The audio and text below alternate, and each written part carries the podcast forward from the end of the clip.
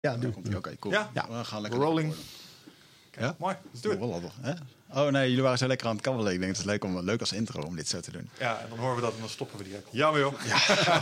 Weer mislukt. Oké, lieve luisteraars, nieuwe uh, eindbazen aflevering van vandaag. Uh, die, uh, die is bijzonder te noemen. Welk nummer is het? Weet jij dat uit je hoofd? 192. We, we, gaan naar de 200. Kijk eens. We moeten nog, we moeten nog even uh, Duncan Stutterheim regelen over nummer 200. Want die weet hoe je een feestje moet bouwen. Dus dat is eigenlijk het idee. we hadden eigenlijk André Kuipers bedacht. Zo van, dan doen we dat als verrassing voor 200. Gehad, ja, maar we wilden niet wachten. Toen dachten we, we moeten weer een half jaar wachten. Dus uh, fuck it, we gooien hem gewoon online. Ja. dus uh, nou goed. tof dat je in ieder geval weer luisteren. Uh, we worden vandaag gesponsord door uh, onze kledingsponsor. Je ziet er goed uit, Michel, jongen. Dankjewel. Jij Echt, we worden aangekleed door Martinique. super tof dat die jongens ons willen sponsoren. Nette herenkleding. Um, ik ga er ook niet een heel oh, verhaal van maken. Ga alsjeblieft naar de site martinique.com toffe herenkleding die er netjes uitziet. En uh, nou ja, goed. Uh, we, zijn heel, ja, we zijn blij dat ze ons netjes aangekleed hebben. Dus dat, uh, dat, is goed. Zeker, zeker. Ja. Alleen wat wel echt één nadeel is, is dat we vandaag en niet sterkste en niet knapste zijn. Oh. Want we hebben iemand in de studio, Arie Boomsma. Die heeft het allemaal. Ik kan, ik kan, kan daarna alleen nog tegenvallen, joh. Dus nee man, ik vind het heel tof dat je erbij bent. Ja, leuk. Um, maar het is wel een beetje waar. Wat, wat, het zegt. Want als ik me niet vergis, dan zat ik in de auto gaan drinken. Jij hebt toch eens een keer een reclamespotje gespeeld uh, voor een of ander uh, lekker sapje. Waar, met, waar je met name mocht uh, flaneren met je, ja. met je fysiek. Ja, ja, ja. Daar, daar vragen, ze, daar vragen ze niet iedereen voor, Arie. Nee, nee.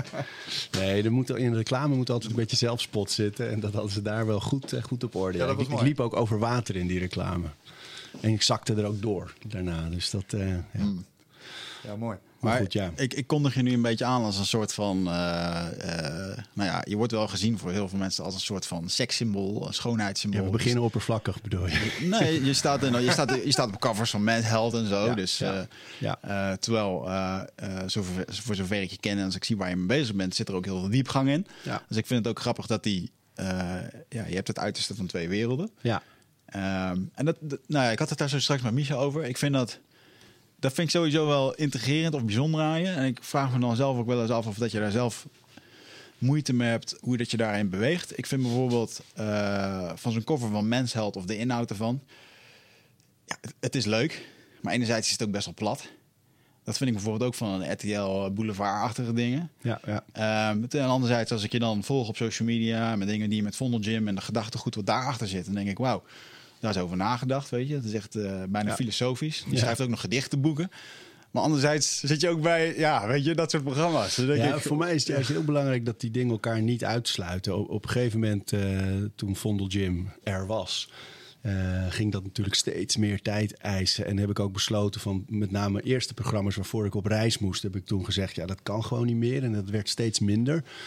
Maar ik geniet wel van de storytelling van tv. Dus als ik een heel goed idee heb, dan klop ik nog wel eens aan bij televisie en zeg ik, oh, dus laten we dit gaan maken. En dan ga ik dat maken. Ja. Alleen ik wil niet meer vastzitten aan, oké, eh, je gaat drie, drie dagen in de week op pad om programma's te maken. De- daar begon het mee. En met RTL Boulevard, wat inderdaad verder best wel een licht programma is. Maar het is heel leuk om ehm, in dit geval sport en gezondheid te vertalen naar zo'n massadoelgroep. Dus dat er een miljoen kijkers horen over wat is nou eigenlijk crossfit. Of dat er een miljoen kijkers horen over een, eh, een parasporter. Of weet je wat, dat vind ik leuk. En ook nu had ik laatst een item over sport als je op vakantie gaat. Dat ik erover na moet denken van hoe ga je, waar je zoals jullie ook in de frontlinies bewegen. Die kennis die zich daar eigenlijk een beetje verzameld heeft. Hoe ga je dat vertalen naar dat grote publiek om ze te enthousiasmeren over beweging en, en sport. Ja. En dat is soms lastig, want als je in zo'n uitzending zit, krijg je ook de vraag over wat vind je ervan dat, eh, dat die en die uit elkaar zijn. Of dat daar een baby geboren is. Of dat die een, een ruzie heeft met die en dat. Verschrikkelijk. Ja, ja, en weet je, maar dat vind ik ook dat je dat dan ook gewoon eerlijk moet zeggen. En voor mij gaat het veel meer over als ik ideeën heb of als ik dingen wil doen, dan kies ik daar kanalen bij. Maar ik heb wel ooit besloten op een gegeven moment van ik wil alleen maar dingen doen die echt bij me passen. En vanuit mijn eigen geloofwaardigheid. En ik ga ook niet nadenken van oh shit, als ik iets over poëzie roep, dan haakt die dat deel van de doelgroep Ja. af. Of als ik bij, weet je, dat moet voor mij allemaal kunnen bestaan. En zolang ik dat heel dicht bij mezelf hou, dan klopt het. En er zullen wel altijd mensen iets van vinden natuurlijk. Ja. Dat, eh, en, en Men's Health. Ik heb best wel eh, discussies af en toe, want ik vind de beloftecultuur van sport. Eh, geen goede. Mhm. in zes weken naar een sixpack of eh, eh, armen als staalkabels binnen weet ik veel wat. Of eet Mm. dit en dan gebeurt dat. Of, eh, Ja. da- daar geloof ik niet in. Dat vind ik een shortcut cultuur die, eh, die zelfs veel kapot maakt en, eh, en ook gewoon nep is. Mhm. Maar ik vind het wel in Nederland eigenlijk het enige tijdschrift waarin je kan praten over eh, de, de sportcultuur als het gaat over krachttraining, fitness en gezondheid. Mhm. Als blad dan. Dus mijn column daarin, eh, daar probeer ik eigenlijk hetzelfde te doen. Bijna als een paard van Troje. Eh, om met eh, de prikkelende dingen, met in, inhoud en inzichten te komen. Juist in een platform dat verder best wel vaak gemakzuchtig is. En er zit een heel leuk team op. Dus de, de mensen die het blad maken zijn op een goede manier bezig, denk ik. En ik vind ook de online content steeds beter worden. Ja. Eh Martin de Jong is volgens mij ook bij jullie geweest. Martijn de Jong? Ja. Martijn de Jong. Ja, ja, ja. ja, ja. Ja. Ik heb Martijn de Jong. ook. Ja, van uh, Mens zelf, toch? Bedoelen jullie ook? Hebben we Nee, het maar- over? nee, Martijn de Jong uh, als uh, Free Fire, zijn uh, MMA Ah, Ja, oh nee, dat is een andere. Nee, deze is met een Y. Ik, ik zag die Oh, naam tussen Ah, jullie lijst check. staan. Nee, ik dacht nee, dat hij nee, het was. Oh nee. Maar um, er zit een heel leuk team op. Dat vind ik ook een reden. En, uh, en af en toe doe ik een interview voor ze. Dan, weet je, toen Badder en Rico tegen elkaar gingen vechten, heb ik ze allebei geïnterviewd. Of Ja. af en toe doe ik een cover interview als, daar de, als ik er de tijd voor heb en het echt een leuk gesprek vind, dan doe ik het. Dus zo zie ik dat platform eigenlijk. Ja. En, um, maar het is waar, het, is, het zijn eigenlijk massa media die op een, ja, op een spectrum hangen wat, wat niet de voorlinie is. Ja. Uh, zoals waar we met Vondel Gym wel opereren. En dat maakt het soms ook wel lastig om daar een goed evenwicht in te vinden. En ben jij dan in jouw eigen reis van je bent al, je, je bent echt dan al een, uh, een dinosaurus in tv-land. Dus je, echt wel, uh, ja. je draait al heel lang mee, weet je wel. Ja, ja, ja. Nou, En, uh, nou ja, ja, ik weet je, dan kijk ik op bol.com. En, uh, want uh, ik, ik herken, ik dacht dat jij één boek had geschreven, maar je, je draait al veel langer mee. Ja, ja. En um, uh, je zegt het net al zelf, hè, op een gegeven moment heb ik voor mezelf gekozen om dan, um, je, je wil authentiek zijn, je wil daar. Maar heb je voor jezelf op een gegeven moment ook gemaakt, gemerkt in dat pad van televisie? Want vroeger, toen jij begon met televisie, was er alleen nog maar televisie. Ja, ja. Um, heb je ook op een gegeven moment gemerkt dat je dingen aan het maken was of aan het doen was die dan niet meer helemaal bij je pasten? Ja, was zeker. een soort van omslagpunt in? Ik denk zelfs dat dat in elke vorm van maken zo begint. Want je, um, of je nou kunst maakt of televisie, wat vaak een groot verschil is. Je begint met nadoen. Uh, of, of met een podcast. Je begint met nadoen en, en je ontwikkelt een eigen signatuur. En die wordt steeds duidelijker. En toen ik met televisie begon, toen keek ik om me heen. En toen hoorde ik allemaal van die Jeroen van Enkel stemmen van de radio. En je moet zo praten als je iets aankondigt. En vanavond kun je kijken naar, weet je, echt dat mm -hmm. aanzetten en dat dikke Hilversums uh, een beetje eroverheen. En dat zat ik te doen toen ik programma's aankondigde bij Jorin. En uh, dat voelde ik zelf ook. En toen kreeg ik heel erg de, de, de, de, behoefte om te benadrukken dat ik ook een boekcontract had. En weet je, dat een beetje ja. dat geforceerde. En in interviews en, en beeldvorming ook heel erg nadenken over hoe dat allemaal overkwam. En eigenlijk pas toen ik later, dat is 2005 of zo, bij de EO terecht kwam. Um, nou, natuurlijk een omroep met flinke stempels en stigma's. Um, toen pas heb ik ontdekt, oké, okay, in alles wat je doet zijn er mensen die het leuk vinden en mensen die het stom vinden. Daar, door beide kampen moet je je nooit laten leiden. Want als je alleen maar gaat doen wat mensen leuk vinden, dan ga je zwalken. Ja. Als je te veel bezig bent wat mensen niet leuk vinden, dan heb je hetzelfde probleem. Mm. Dus eigen koers bepalen. En daar heb ik pas eigenlijk gevonden dat ik dacht: wacht even, wat vind ik zelf interessant? Wat zijn de dingen die spelen in de samenleving? Daar wil ik programma's over maken. Ja. Um, seksualiteit, gender, uh, maatschappelijke dingen vooral. En dat ben ik daar pas eigenlijk gaan doen. En toen begon het voor mij te kloppen. En toen heb ik het ook een beetje van me afgeschud van, uh, van beeldvorming en, en, en, hoe het hoort. En, en, en, dat je een doelgroep moet vertegenwoordigen en zo. Dat dacht ik allemaal, fuck it, weg. Ja. Gewoon koers volgen en incasseren af en toe. En ja, uh, ja, ja, dat hoort er dan wel bij. Maar het is dus wel heel, inderdaad echt wel een proces geweest van hele bewuste keuzes en vooral ook dingen niet doen. Ja. ja. Uh, wat, wat, je zegt er net al, het, uh, het stukje incasseren. Onlangs uh, ben je regelmatig in de media geweest. En één zin die kwam wel in verschillende dingen terug. Waar uh, andere kritische schrijvers, andere bekende Nederlanders... refereerden naar de Arie Boomsmaas van deze wereld. Ja. En, en, en als ik dat dan zo las, dan um, werd er vooral gedoeld op dat er een bepaalde polit politieke correctheid was, het perfecte plaatje, et cetera. Ja. Wat, wat doet dat met jou? Wat vind je daarvan? Ja, dus niet meer zoveel. En vooral ook, kijk, in uh, mediarelletjes. Want dit ging dan over uh, Veronica Insight. Hè, daar begon het allemaal mee. Daar, uh, dus met enige regelmaat worden daar opmerkingen waar je over kan discussiëren, maar die in mijn ogen discriminerend zijn. Uh, soms naar vrouwen, soms naar homo's, soms naar transgenders, soms naar mensen met een andere huidskleur dan de mijne, moet je nu dan officieel zeggen. Mm. Um, Politiek correct. Ja, ja politiek correct, Arie. ja, maar weet je wat de misvatting is? Kijk, wat er in zo'n mediarel gebeurt. Dus ik zeg op, op zo'n moment: um, oké, okay, je mag in dit land alles zeggen. Alles zeggen. Het moet altijd zo blijven. Iedereen moet alles altijd kunnen zeggen. Mm -hmm. Maar als je kan spreken van stelselmatig discriminerende opmerkingen dan moet je je als kijker of als zender of als adverteerder ook afvragen of jij degene wil zijn die zo'n platform mogelijk maakt. Of je daarbij hoort. Dus, uh, en dat is een hele belangrijke vraag, denk ik, in alle opzichten. Dat betekent niet dat iets van televisie moet. Dat betekent niet dat er iets geboycott, dat er iets gecanceld moet worden. Dat allemaal niet. Nooit zelfs. Maar die vraag is heel belangrijk. En die heb ik gesteld. En vervolgens gaat dat natuurlijk in de media, wordt dat wel. Hij boycott of hij wil dat ze van tv afgaan of hij maakt monddood. Of, en dat is natuurlijk niet zo. Maar als je, dan heb ik over de jaren geleerd, als je daar dan gaat proberen dat nog weer anders te maken. Of nee, dat heb ik niet gezegd. Of hé, hey, dat wil ik. Dan, ja. dan maak je het erger. En dus op het moment dat mensen boos worden, bijvoorbeeld. Kijk, je krijgt altijd meer bijval dan dat er boze mensen zijn. Dat is feit. Dus als Joep van het Hek daar een column over schrijft, dan gaat Micha Wertheim eroverheen. En die, weet je, ja. Dus die pakt hem weer aan en zo. Dat gaat een eigen dynamiek leveren. Daar heb je niet meer zo heel veel uh, uh, invloed op. En dat is ook altijd wel mooi om te zien. Agenderen en daarna moet het gaan leven.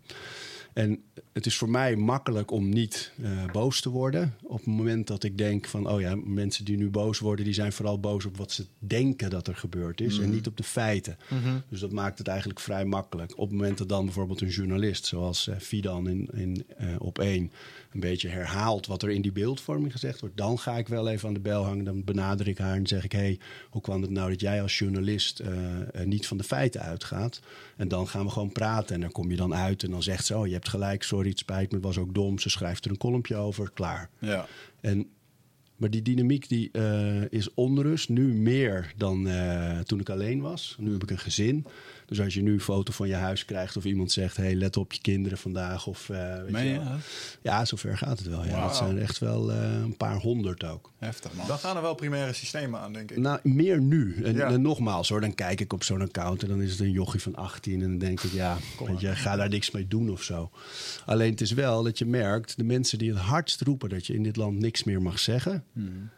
die roepen het hardst. Weet je, Je mag in dit land alles zeggen. En als je ze vraagt, wat mag je dan niet zeggen? Ja, eh, Zwarte Piet. Ja, eh. Zeg, nee, je mag alles zeggen in dit land. En dat blijft ook altijd zo. En daar moet je zelfs voor vechten om die vrijheid te behouden. Maar je moet ook de kritische vragen blijven stellen. En Ja. dat zie ik een beetje als nou ja, onder meer mijn rol. eh, om altijd te blijven agenderen. En als ik me heel vaak uitspreek over transgenders, over racisme, over en, en er gebeurt zoiets en ik hou mijn mond, ja, dat vind ik laf en dat vind ik zwak. En, Ja. en dan kan ik denken, ja, is het handig nu? We hebben net een baby. eh, ik heb net een hele gymlobby achter de rug. Ehm, heb veel media gedaan deze zomer. Ik heb niet echt behoefte om nog weer meer zichtbaar te zijn. Eh, dus ik zeg nu lekker ook nee op alles wat, eh, wat loskomt. Behalve eindbazen. Behalve eindbaas, ja, wat een, wat een traject. Nee, maar ik bedoel, na zo'n moment... Kijk, op het moment dat ik zoiets roep en het gaat los... Ja, dan krijg je natuurlijk daarna de, alle programma's die dan zeggen... wil je erover komen vertellen? Of wil, we willen graag dat je met die en die in discussie gaat hierover. Of, Ja. Dan kan je overal aanschuiven. Maar dat doe ik dan liever niet. Omdat ik denk, ik heb nu gezegd wat ik vind. Het hoeft voor mij niet om mij te gaan... of een persoonlijk conflict met iemand te worden... Maar eh, ik, zal, ja, ik zal niet snel mijn mond houden op iets wat ik belangrijk vind. Nee. Ook, niet, ook niet als dat onrust ten gevolge Maar wat is het heeft. systeem dat daar bij jou aan de grondslag ligt dan? Wat is er dat het... Kijk, als ik kijk naar zo'n... eh, hoe heet de beste man met die snor? Johan Derksen, die dan grappen maakt. Ja. En ik kijk naar die beste vent en ik, ik interpreteer zijn intentie. Je bent echt lekker bezig. hè? Ah, heel top dit. Je mag je handen even Ja, wil wassen. jij doe even kauwgom uit mijn mond, jongens. Ja? Ja, Je mag je handen even wassen en hier eh, mag je Hou vast, hou vast. Zeker. Stop het in je baard. Kijk, op live televisie zou dit natuurlijk gewoon niet kunnen. Maar dit, wij gaan ook gewoon... We, gaan, we knippen dit er ook niet uit hoor, als je dat dacht. Jij bedoel, gaat een paar gordijnen pakken, zie ik. Hoppa. Maar, maar nu zijn we wel, echt nu zijn, vriend, nu zijn we wel echt helemaal overbelicht. Dus. Nou ja, goeie. Zo. Waren we weer. Ik heb hem gewoon weer in mijn mond. Ik zal hem gewoon rustig doorslikken. Eh, Dan, het is eh, oké. dan zit hij niet meer aan mijn handen. Ga verder. Anyway, ehm, ja, eh, wat, kijk, als ik kijk naar zo'n eh, Johan Derksen en ik kijk naar het soort grappen wat die uitmaken en ik probeer de intentie van die mensen te interpreteren, dan denk ik niet dat die man een agenda heeft om stelselmatig een of andere politieke agenda of mening die die heeft, mails zijn, stukjes humor eh, te pushen daar, om, Ja. om, om de, de publieke opinie daarvoor een bepaalde kant op te duwen. Dus ik kan daar naar kijken, ik kan mijn schouders ik denk, ja, een beetje ongepast, maar volgens mij zit er geen kwaad in de vent die, die daarmee een, grote iets aanzwengelt. Snap je? Nou, gelukkig is dat ook hoe de meeste mensen daarover denken. Dus dat geeft ook niet. Alleen als je, zoals jullie zitten op bepaalde onderwerpen, zit je in een, in een frontlinie. En weet je gewoon, zit je dieper in de materie. Dus op het moment dat er dan iemand komt die met jullie gaat discussiëren over het gebruik van MCT of, of eh, paddenstoelen, koffie. Of, dan hebben jullie een argumentatie die met gemak dat van tafel kan vegen. Dus Ja. je gaat, dat, is een, dat is een scheef gesprek. Op het moment dat je in de maatschappelijke frontlinie zit en je, en je zit er diep in, dan moet je je realiseren dat het is niet zozeer dat hij een agenda heeft. Het is de vrijbrief die hij creëert. Dus op het moment dat Ja, ja. eh, grappen daar altijd maar op die manier gemaakt kunnen worden. En nogmaals, ik ben ervan overtuigd dat hij. Het is niet een racist. Maar iemand die geen racist is, kan nog steeds racistische opmerkingen maken. En dat is, kijk, niemand zal zeggen: ja, ik ben racist. En een laken overheen, hup, paard op en er zit een brandend kruis in de tuin ergens. Dat is bijna niemand natuurlijk. Nee. Maar dat betekent niet dat je niet eh, een vrijbrief kan creëren voor een racistisch klimaat. En dat is wat er daar gebeurt. Dus op het moment, het is eigenlijk gewoon het schoolplein van vroeger. Op het moment dat die mannen daar, witte mannen aan een tafel, eh, grappen zitten te maken over Zwarte Piet en over transgenders en noem maar op.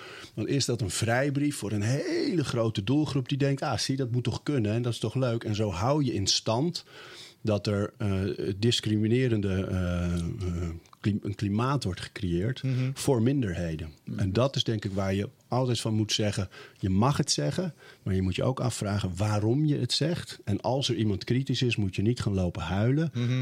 Dan moet je gewoon incasseren en zeggen: ja, ik zeg dit, want ik vind dat. Dat is ook goed. Maar je moet wel, je moet je, je moet je bewust zijn, denk ik, van de vrijbrief die je creëert voor anderen. Dus als jij zegt inderdaad, het is niet een stelselmatige agenda, daar ben ik het helemaal mee eens. Maar het is wel die vrijbrief van ik blijf het zeggen en jullie Ja. kunnen het dus ook zeggen. Het schept een precedent. Ik, Ja, ik snap ja. wat je zegt. Maar mooi. Eh, Fijn dat je dan in. Jij, jij beweegt in die maatschappelijke frontlinies. Dan kun je me misschien helpen met iets waar ik een tijd mee worstel. Ja. Want ik kijk naar wat er gebeurt momenteel in de maatschappij. Ik kijk naar de politieke correctheid. Ik merk dat als iemand die content maakt, dat ik daar me mee bezig hou. En dat ik ook wel eens denk, hmm, sommige dingen kan ik niet meer. Laatst maakte ik een opmerking over de Zwarte Pieter Vereniging. Dacht ik, ben benieuwd of dat eh, iets opgaat, of je daar problemen mee krijgt, weet je wel. Ehm, en bijvoorbeeld, eh, we, we hadden het hier over discriminatie in Nederland. En ik met mijn naïeve hoofd vraag me dan hardop af, maar is dat dan echt zo schrijnend in Nederland, weet je wel? Want ja, ik denk dat het er is, maar misschien is het niet zo erg als het op andere plekken van de wereld is. En we zijn in Nederland al een heel eind opgeschoten op dat spectrum. Wat zie ik niet? Dat er toch zo'n druk in de maatschappij leeft. Dat een hele groep mensen echt voor ja, maar we zijn echt wel zwaar benadeeld, vriend. Daar heb jij geen idee van. Wat zie ik niet? Help me daar eens mee. Nee, ja, dan ben ik niet de persoon, denk ik. Dat moet je... Kijk, het moeilijke is dat het een gesprek is over empathie. Dus wij worden dan geacht hier, hè, met z'n drieën of vieren, ja, in te leven in een ander. Alleen je kan het niet voelen hoe het is. Nee. Dus dat, dat maakt het heel lastig om er iets over te vinden ook. En om te zeggen, ja, zo zit het. En kijk eens. Ja. En Want ik wil niemand kwetsen, snap je? Nou, maar, je kan maar ik tegenwoordig denk dat dat helemaal niet zo erg is. Het is niet erg om mensen te kwetsen. Eh, als je daar een bepaald doel mee hebt. Mhm. Of als, je, eh, als daarna een, een gesprek daaruit voortkomt. Dat is helemaal niet zo erg. Ik denk waar het om gaat, is dat als je jezelf niet voor kunt stellen hoe het is eh, om generaties lang eh, m- eh, meer moeite te moeten doen om dezelfde rechten te, te krijgen. Mhm. ehm, dan moet je misschien voorzichtig zijn in je benadering daarover. En niet nonchalant. Maar dat betekent niet dat het niet, niet mag. Dus ik kreeg in die discussie heel vaak de opmerking... ja, Ali B. maakt eh, in een ruimte vol Surinaamse Nederlanders... zegt hij, oh, als ik had geweten dat er zoveel Surinamers waren... had ik mijn, had ik mijn schoen gezet. Ja. Iedereen lachen. en toen zei hij, waarom, kan hij, waarom ga je hem niet boycotten? En eh, nou, allereerst, ik boycott nooit iemand. Maar dan heb je dus een context. Iedereen kan elke grap maken, maar de context is alles. Dus op het moment dat je met vier mannen eh, aan een tafel zit en je bent allemaal wit en je hebt een, een, een geschiedenis van, eh, van dat type humor, ja, dan moet je uitkijken. Het betekent niet dat het niet mag, maar Je moet ook kunnen incasseren. Dus. Ja, dus, dus, niet, snap ik. dus ik kan niet zeggen, jij ziet dit niet of jij ziet dat niet. Wat, wat ik kan doen is dat je denkt in een... Het is een, eh, wij leven in een beschaafde democratie. Mhm. En in een beschaafde democratie mag je alles zeggen... maar je moet je altijd ook afvragen... waarom wil je alles zeggen? En wat is je reden om iets te zeggen? En die grap van Johan Derksen over Zwarte Piet... en is dat niet aquasi... dat is eigenlijk meer, die kwam voort voor mijn gevoel uit het gevoel... ik ben Johan Derksen en ik kan alles zeggen. En zelfs nu de hele wereld in brand staat over Black Lives Matter... ga ik die Zwarte Piet grap maken. En dat is een kinderachtige schoolpleinretoriek... die ik denk dat je gewoon altijd kritisch moet benaderen. En eh, ja, Enerzijds ja. denk ik daarbij, ik kijk daar naar mij en dan denk ik, ja, maar Johan Derksen komt altijd met dit soort, met dat, met dat, met die retoriek komt hij eigenlijk altijd in het nieuws. Dat is wel een beetje zijn dingetje. ja.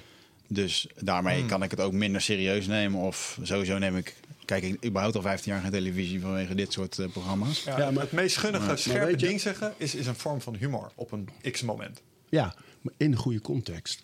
Dus eh, dat, is, dat is gewoon alles. Ehm, ik denk dat het er veel meer over gaat als je wil dat we ontwikkelen. Hè, dat onze samenleving is een ontwikkeling, altijd al. En we gaan worden, als het goed is, beschaafder en slimmer. En ehm, dat, daar moet een voortgang in zitten. Er zijn nu bepaalde dingen die in stand blijven.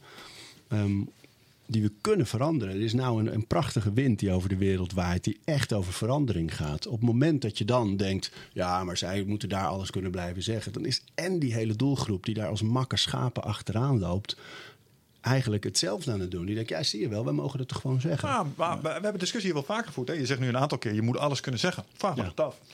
Er zijn sommige dingen, hebben we het hier ook over gehad. Sommige dingen mag je gewoon niet zeggen.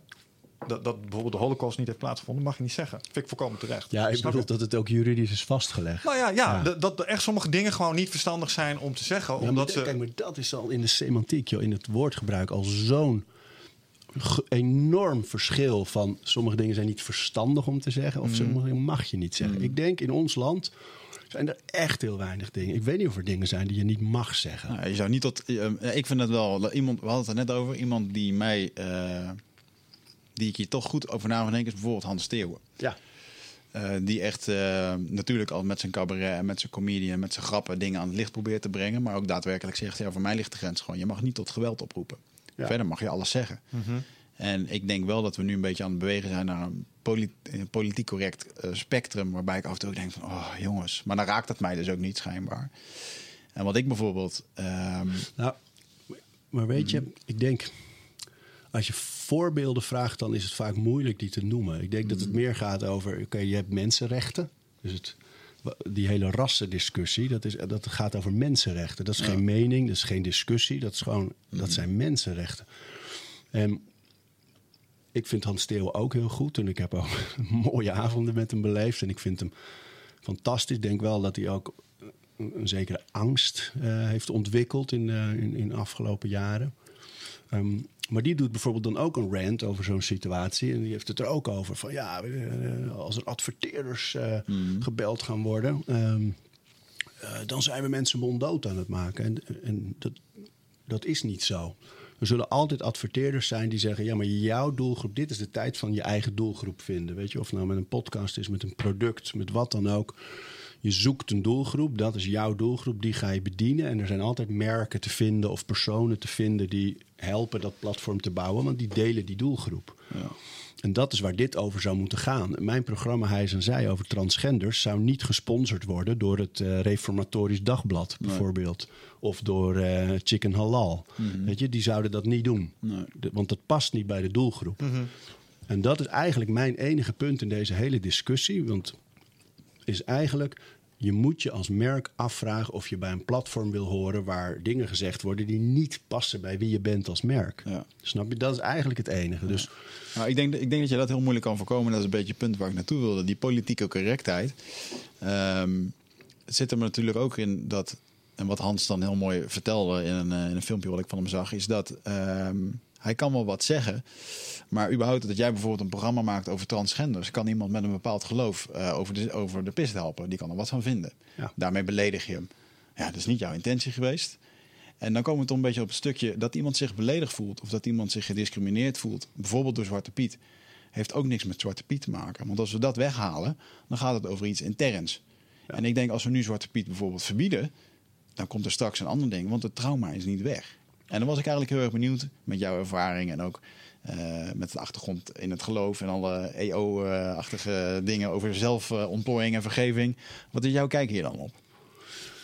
Nou, één heel groot verschil is denk ik. Je zal, dat bedoelde ik net ook met, je hebt altijd loftuiters en criticasters. Je zal nooit iedereen winnen. Dus uh, waar je voor mij naar moet kijken is de ontwikkeling van de samenleving. Dus als je vooruit wil komen, dan is het heel belangrijk dat mensen zichzelf kunnen zijn, bijvoorbeeld. Dus op het moment dat het over transgenders gaat en een groot deel van de Nederlanders roept nog, ja, die, die laten zich verbouwen, bijvoorbeeld dat soort termen dan denk ik, ah, daar, is dus nog heel veel winst te boeken op, op, op beeldvorming en emancipatie. Dus dat is heel belangrijk. Dat er dan inderdaad mensen zullen zijn dat als ik twee transgenders of twee homo's of lesbiennes zie trouwen. en dat er dan een deel is van Nederland die zegt oh, uh, verschrikkelijk of die zich gekwetst voelt. Maar dat heeft wel met ontwikkeling te maken. Als het gaat over uh, racisme, is het, heb je het over een mensenrecht. Dus op het moment dat jij zegt van ja, er zal altijd iemand zijn die last heeft van, uh, van Zwarte Piet, bijvoorbeeld. Mm -hmm. Dan denk ik, oké, dan gaan we eens naar die traditie kijken. Die traditie. Zwarte Piet of Sinterklaas heeft al een tijdje geen bos takken meer waarmee die kinderen slaat. Mhm. Deze oude katholieke man neemt ook al een tijdje in een jutezak geen kinderen meer mee naar Spanje. Weet je, al die delen van de traditie die zijn al heel lang weg. Dus waarom zijn we dan zo bang om dat ene deel van die traditie, de slaaf van Sinterklaas, nog te veranderen? Waarom zijn we daar zo bang voor? Daar zit iets anders onder. Hmm. En dat is belangrijk om in zo'n discussie, waar je allemaal met andere meningen aan de tafel gaat zitten, en andere visies, en andere geschiedenis, en andere bagage, dan moet je dus kijken naar waar gaat dit echt over. En dat is denk ik in de meeste gevallen een angst dat dingen afgenomen worden. Dus er is in Nederland een groot deel van onze samenleving bang voor de buitenlander, voor de vluchteling die hier naartoe komt. goed wat weggaat. Ja. ja, en die neemt banen af en die neemt ruimte af en die dringt dingen op en je mag dingen niet meer zeggen. Dus we hebben, we zeg ik dan toch even, hmm. hebben heel sterk het gevoel dat er van alles wordt afgenomen. En de vraag is, wat dan precies? Ja, en kijk naar wat, hoe, als je het nou hebt over contextueel iets is. Het is alleen relevant binnen onze landsgrenzen. Laat me een grappig verhaal vertellen over Zwarte Piet. Ik heb een vriend die werkte bij Bugaboo, een groot internationaal bedrijf, ja, maken kinderwagens. En toen had de Nederlandse afdeling, had op het, intranet, op het intranet, hadden ze foto's gezet van het Sinterklaasfeest. Met Zwarte Pieten daarbij. Dat zagen ze in Amerika dus. Daar kwamen vragen over. Ja. dat vonden ze echt heel raar. Dus jullie willen zeggen dat jullie daar een blanke man zeg maar, hebben... die allemaal zwarte mensen meeneemt om vervolgens klusjes op te lossen. Um, en als je dat in Amerika zo vertelt dan snappen we eigenlijk ook wel dat als je daar als buitenstaander tegenaan kijkt, ja. Ja, dat ziet er wel op een bepaalde manier uit, hè? Ja. Maar ik herken wat je zegt. Want als je het gaat om die Zwarte Piet-discussie... denk ik ook van, ja, maar jongens, we hebben het nou over. Want hoe kwetsend is het nou precies dat we symbolisch dat verleden nog uitblijven? En, en wat ik dan denk, vanuit als ik op mijn meest behoudend daarin zit... Ja, maar is een beetje een hellend vlak, hè, jongens? Want als we Zwarte Piet gaan weggeven... dan volgen daarna ook allerlei dingen... omdat de mensen zich gekwetst doorvoelen. En ik zeg daar straks, ik wil niet dat mensen gekwetst zijn... door dingen die ik doe. Maar het moet wel redelijk blijven, snap je? Maar, maar, maar ik denk dat daar zit volgens mij het antwoord in. Dus het is niet zo dat je dingen weghaalt... om dat anderen gekwetst zijn. Maar je moet volgens mij veel verder durven kijken van waarom hou je iets in stand.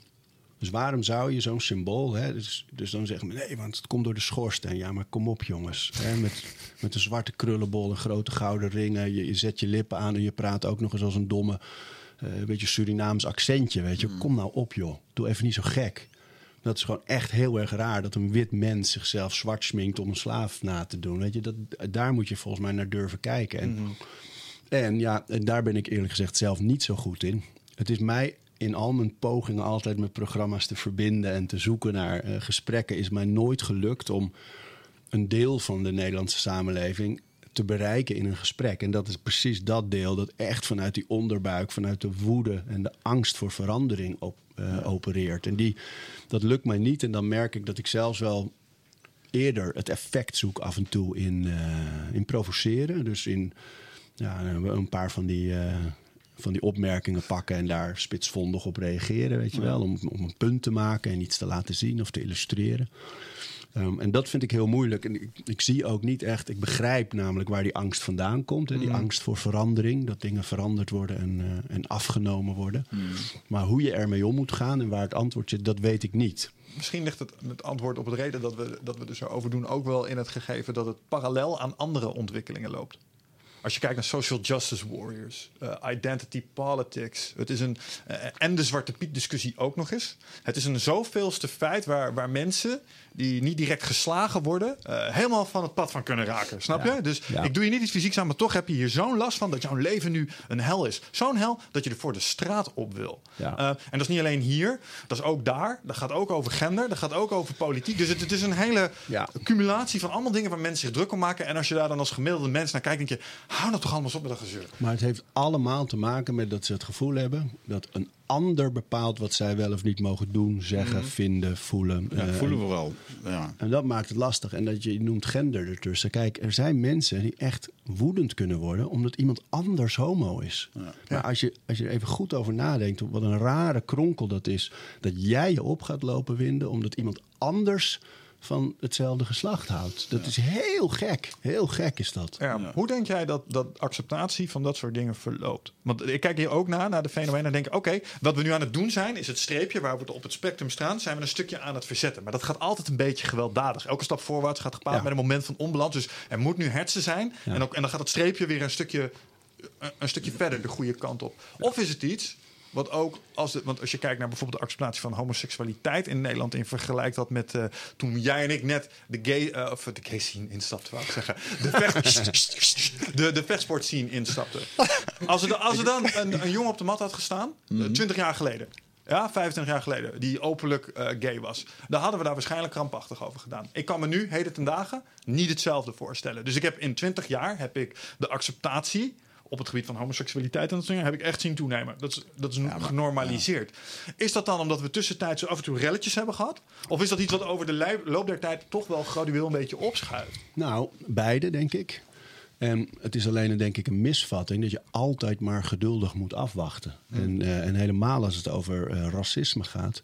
Dan kijk, je kan wel zeggen, ja, heb nog maar geduld en het verandert wel. Het is in 400 jaar bijna niet veranderd. Weet je wel, dus je kan wel blijven roepen. Dat echt? Ja, ah, dat, echt, ja, ja, dat vind ik niet. Dus je kijkt waar we 400 jaar geleden waren. Nee, natuurlijk wel. wel. Het is wel. Je hebt nog steeds.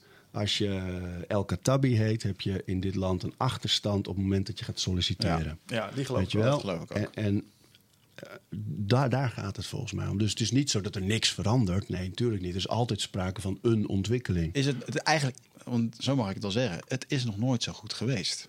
Ik denk dat het beter is. Nou, uh, op, op homo-emancipatie is er iets, iets geks aan de hand. Daar heb je en de, de progressieve ontwikkeling. Hè? Dus dat er bijvoorbeeld wetten zijn uh, ten gunste van transgenders. Uiteraard het huwelijk. En dus daar is heel veel op het gebied van emancipatie gebeurd. En tegelijkertijd neemt het geweld en de fobie neemt ook toe. Mm -hmm. Dus daar is iets geks aan de hand. Maar dan nog kun je wel zeggen dat deze periode... Ik, dit is ook dit is de periode met de minste dreiging ooit. Dus ja. als het gaat over oorlog en, en andere dingen... Het is de meest veilige periode. We zijn gelukkiger dan ooit. Um, er gebeurt ontzettend veel op al deze vlakken. En dus ik vind het ook echt als optimist wel taak om daar vooral naar te blijven kijken. Mm. Maar het is een misvatting om te zeggen. Laat maar joh, dat gaat vanzelf. We zijn er al, ja oké. Okay. En, en helemaal niet als er echt hele duidelijke markeringen zijn van als we hier nu iets aan doen, dan gaan we echt enorm vooruit. Ja. En, en, dat vind ik wel echt heel belangrijk, dat je dat ook blijft doen. En dat gaat dus nooit over, jij mag dat niet zeggen, jij mag dat niet. Of, oeh, als we dit weghalen, dan gaat dat straks ook weg. Ja. Want da daar moet je toch ook wel durven vertrouwen op de intelligentie van de mens. En dat er gewoon ook daar altijd een ontwikkeling zal zijn. En dat je altijd echt wel vooruit zal blijven gaan. Ja. Ja, daar vind ik wel een, uh, dat vind ik een lastig punt. Want um, intelligentie en emotie zijn twee verschillende dingen. En ik Absoluut. denk dat er vanuit, uh, vanuit dit soort punten heel veel vanuit emotie wordt uh, um, gereageerd. Ja. Er is een zwarte wetenschapper, sorry, donkere wetenschapper, maar nu begin ik zelf over mijn eigen woorden heen te struikelen, omdat ik een soort van politiek correct wil zijn. Een donkere wetenschapper, ik ben zijn naam even kwijt. Ik dacht dat hij Jameson nog iets heeft. Uh, die heeft heel lang bestudeerd over de, de, de generaties in Amerika. Hoe dat het werkt, waarom dat ze achtergesteld stelt. En die, die heeft een aantal vragen uh, die hij dan stelt. Als men dan zegt van ja, maar er is systematisch discriminatie. Of wij worden meer gediscrimineerd. En dan is een hele goede vraag om daar tegenover te zetten. Oké, in vergelijking met wat? Met Spanjaarden? Of met de, de, Latino's? Met de Indiërs? Met, met blanken? Bijvoorbeeld van die discussie dat er meer dat er veel donkere mensen dood worden geschoten door politieagenten. In Amerika is het zo dat er meer blanke dood worden geschoten door blanke politieagenten dan uh, dat er blanke donkere doodschieten. van de donkere, van 50% van wat er in de gevangenis zit, is een hele grote. eh, is dat 50% of 95%? Veel in ieder geval. Nou, in ieder geval van een hele grote, van die ene minderheid zit er heel veel in de gevangenis. Dus dat betekent dat daar zit intern een hele hoop werk te doen om dat te kunnen fixen. En als je die, zelf, als je die cijfers voor je ziet, dan, op de cijfers wordt het anders verteld. Alleen iedereen voelt het en met emotie en met historie en alle geschiedenis die ze hebben, ehm, heb ik heel vaak het idee dat men maar wat roept. Want met welke cijfers onderbouw je het? Nou, kijk, daar zei je bijvoorbeeld, eh, dat is een heel mooi discussiepunt altijd op de racial profiling. Dus als het zo is dat de politie inderdaad, als ze tien keer een Marokkaanse Nederlander met zijn auto naar de, naar de kant halen en ze hebben zes keer eh, vinden ze iets, is dat reden om dan zo- zo'n instituut in stand te houden. En, en daar ligt een hele belangrijke vraag achter, denk ik, van wat hou je dan eigenlijk in stand? Dus als je inderdaad alleen maar gaat denken van, wacht even, we schieten tien keer die kant op, zes keer is raak, dat maakt het de moeite waard. Maar je blijft dus ook kijken naar een kleur daardoor. Snap je? Dus er is, dan is er nog steeds geen sprake van gelijkheid. En ik denk dat er in onze samenleving, we zijn gewoon een mooi ontwikkelend land. Ja. Dan moet er sprake zijn van absolute gelijkheid. En misschien is dat een utopie, hè? Maar dat Nou, moet altijd om- je ja. streven blijven. Ik denk om die verandering, eh, wat wil je dan precies veranderen? Want dan moeten we naar een, stuk, een kernstuk toe kunnen gaan wat we willen aanpassen. Waarom willen we doen? Wat zijn de cijfers? Want dan kan je die verandering ook meten. En, Ik zal een voorbeeld geven. Ik ben, ben een keer uitgenodigd door een, eh, een chef op het eh, politiebureau op de Wallen. En dan moest ik een soort workshop geven aan de mensen, de politiemensen daar, in eh, onbevraagd, eh, onbevooroordeeld vragen stellen. Dus eh, dat ging puur over, hij liet mij de lijst zien van veel plegers in die wijk. En ik, ik schat dat 93% daar vanuit een oorspronkelijk andere cultuur kwam. Hè. Of nou Bulgaren waren of Polen of wat dan ook. Of allerlei Nederlandse subculturen met andere huidskleuren dan hij had. Maar hij had wel door van oké, maar mijn mannen, mijn, mijn, mijn manschappen... eh, zijn wel elk gesprek aan het benaderen vanuit vooroordelen. ja. En dat zit zo diep in dit instituut en hier moeten we iets aan doen. En, en daar gaat het voor mij heel erg over. Dus juist de mensen, juist zoals Hans Steeuwen, die, die altijd maar zeggen: ja, maar ik wil juist wel scherp kunnen blijven en alles kunnen zeggen. De boodschap daar is eigenlijk dezelfde. Namelijk zoek altijd naar de vraag die daarachter ligt nog. En wat je in stand houdt. En wat je in. Dus het is niet dat je dat niet mag zeggen. Het is niet dat je niet die vooroordelen mag voelen of zo. Sowieso moet dat woord mag en moet natuurlijk overboord. Ja. Alleen het is heel zinvol om je af te blijven vragen van ja, maar waarom doe ik dit en waarom vind ik dit? En als ik twee mensen zie, zijn die voor mij dezelfde? Of heeft die ene met net dat andere kleurtje op zijn gezicht? eh, of die, eh, benader ik die anders omdat ik hier al die ervaringen heb? En dat, dat is waar het over gaat. Het gevaar schuilt hem natuurlijk ook heel erg in een soort automatisme dat politieagenten. en Waar ik ook persoonlijk van mening ben, is dat heel veel politieagenten, zeker in Amerika, eh, die krijgen geloof ik 2000 dollar per maand. Ik geloof dat een, eh, een kapper moet meer uren draaien om kapper te mogen zijn in Amerika dan een politieagent politieagent. En, en, en- maar stel nu dat we deze mensen een salaris zouden geven van 5.000 of 6.000 euro. Je zou heftig investeren in een opleiding. En dat betekent ook mensen met meer capaciteit aannemen, mentale intelligentie. ehm, Trainen. Eh, trainen. Ja, emotionele intelligentie. eh, geweldbeheersing en dat soort dingen. Dan denk ik, wauw, dan, eh, dan kan je wat bijvoorbeeld in Zweden gedaan is met het schoolsysteem, door leraren zo te behandelen, eh, is, dat, is dat het niveau van, de van het schoolsysteem is van 0 naar 10 gegaan. Erkenning. En ik denk dus ook dat dat kan in dit soort functies. Ja. Ehm, want ja, de- soms heb ik ook wel eens het idee, als ik dan kijk naar van die filmpjes, wat er dan gebeurt in Amerika. Van wow, ja, het is wel echt eh, iemand die loopt echt op zijn tenen, is misschien helemaal overstressed. En komen dan in dit soort situaties. Ja, dat moet je ook niet vergeten. En dat is misschien ook waarom er wel zo'n eh, dat stukje vooroordeel erin zit. Kijk, als je, mijn vader is politieagent geweest. En eh, die, die, die vertelde mij ook wel over de praktijk en in wat voor situaties ze terecht kunnen komen. Nou, zij hadden toevallig waar wij vandaan komen een overontwikkelde bias voor dronken boeren. Eh, want die waren het grootste gevaar na de discodienst, snap je? Maar als jij in bepaalde wijken loopt en je loopt daar vaak eh, en je hebt te maken met bepaalde veelplegers en, en je komt ook in geweldsincidenten met die mensen terecht. Ja. Ja, man, jouw biologie is gemaakt om te overleven. Eh, Ja. En er zitten allerlei patronen in. En dat is ook waarom ik wel eens denk, ja, we kunnen onszelf als mens conditioneren zodat huidskleur dezelfde status krijgt als haarkleur. Dat denk ik echt, want wij maken ons niet druk over het feit dat Wicht blond is en ik eh eh, bruinhaarig was. Dat, dat vinden we niet erg. Dus ik denk dat huidskleur diezelfde status kan krijgen. Maar we moeten onszelf wel deconditioneren want je ziet het een heel klein beetje terug in COVID. In COVID gaan die oude mechanismes die bedoeld waren voor overleven, die gaan weer even aan als het gaat om sociale groepen. Mijn in-crowd versus de out-crowd. Jij bent mijn inner circle. Jou wil ik wel zien binnen COVID. Jou ken ik niet. Ik weet niet wie je bent. Je kan ziekendrager zijn. Ga weg. Um, en, de, en als het gaat om huidskleur, moet niet vergeten dat we uit situaties komen waarbij we vroeger over de savanne trokken. En dan kwamen mensen tegen die er anders uitzagen als wij. En die stalen onze shit. Uh, dus het was heel verstandig om daar een beetje argwanend in te zijn. Ja. En dat zit nog zo in je DNA. Ja. Um, en dat gaat altijd aan. Dus als politieagent is het ook wij zijn. Wij, de politie, versus de burgers. Ja. Amer uh, ik bedoel, het leger heeft dat ook. Nukebus. Uh, weet je wel, de, de, de, ja, de burgertjes. Uh, want wij zijn het ene clubje. en als we in, in, conflict komen of er zijn situaties waar wrijving ontstaat tussen die twee, dan zijn we echt instinctief zijn we teamplayers. Dan zijn wij van eindbazen versus de andere podcast. Ja. Noem maar iets. Hmm. En ik vind het, ik denk echt dat we tijd nodig hebben om dat kwijt te raken als mens. En nu we aan het globaliseren zijn, gaat dat beter. Maar ja, je kan je natuur niet uitwissen. Maar weet je, maar dat is wat er in de maatschappelijke discussie gebeurt. Dat is zo, want dat is gewoon ontwikkeling. En daar is tijd voor nodig en het gaat heel lang duren. En, maar in een maatschappelijke discussie probeer je dat elastiek net iets verder op te rekken. Mm. En dat gaat soms best wel hard. Net als dat nu ineens niet meer zo is dat mensen niet uh, gewoon geacht worden uh, te zeggen: Ik ben zelf geen uh, racist. Maar er iets van te vinden ineens. Dat maakt ja. het heel ongemakkelijk voor heel veel mensen. Maar dat is wel hoe zo'n maatschappelijke discussie weer net iets verder komt dan eerder. En ik, ja. weet je, we hoorden een heel mooi gesprek uh, in een podcast ook uh, van uh, Krista Tippett. On Being is dat. Vrij psychologische gesprekken. Alleen zij sprak een, een, oude activist die echt nog bij Selma erbij geweest was. dus de eerste tocht, niet die van Martin Luther King, maar daarvoor, die, die met Bloody Sunday echt in elkaar geslagen werd.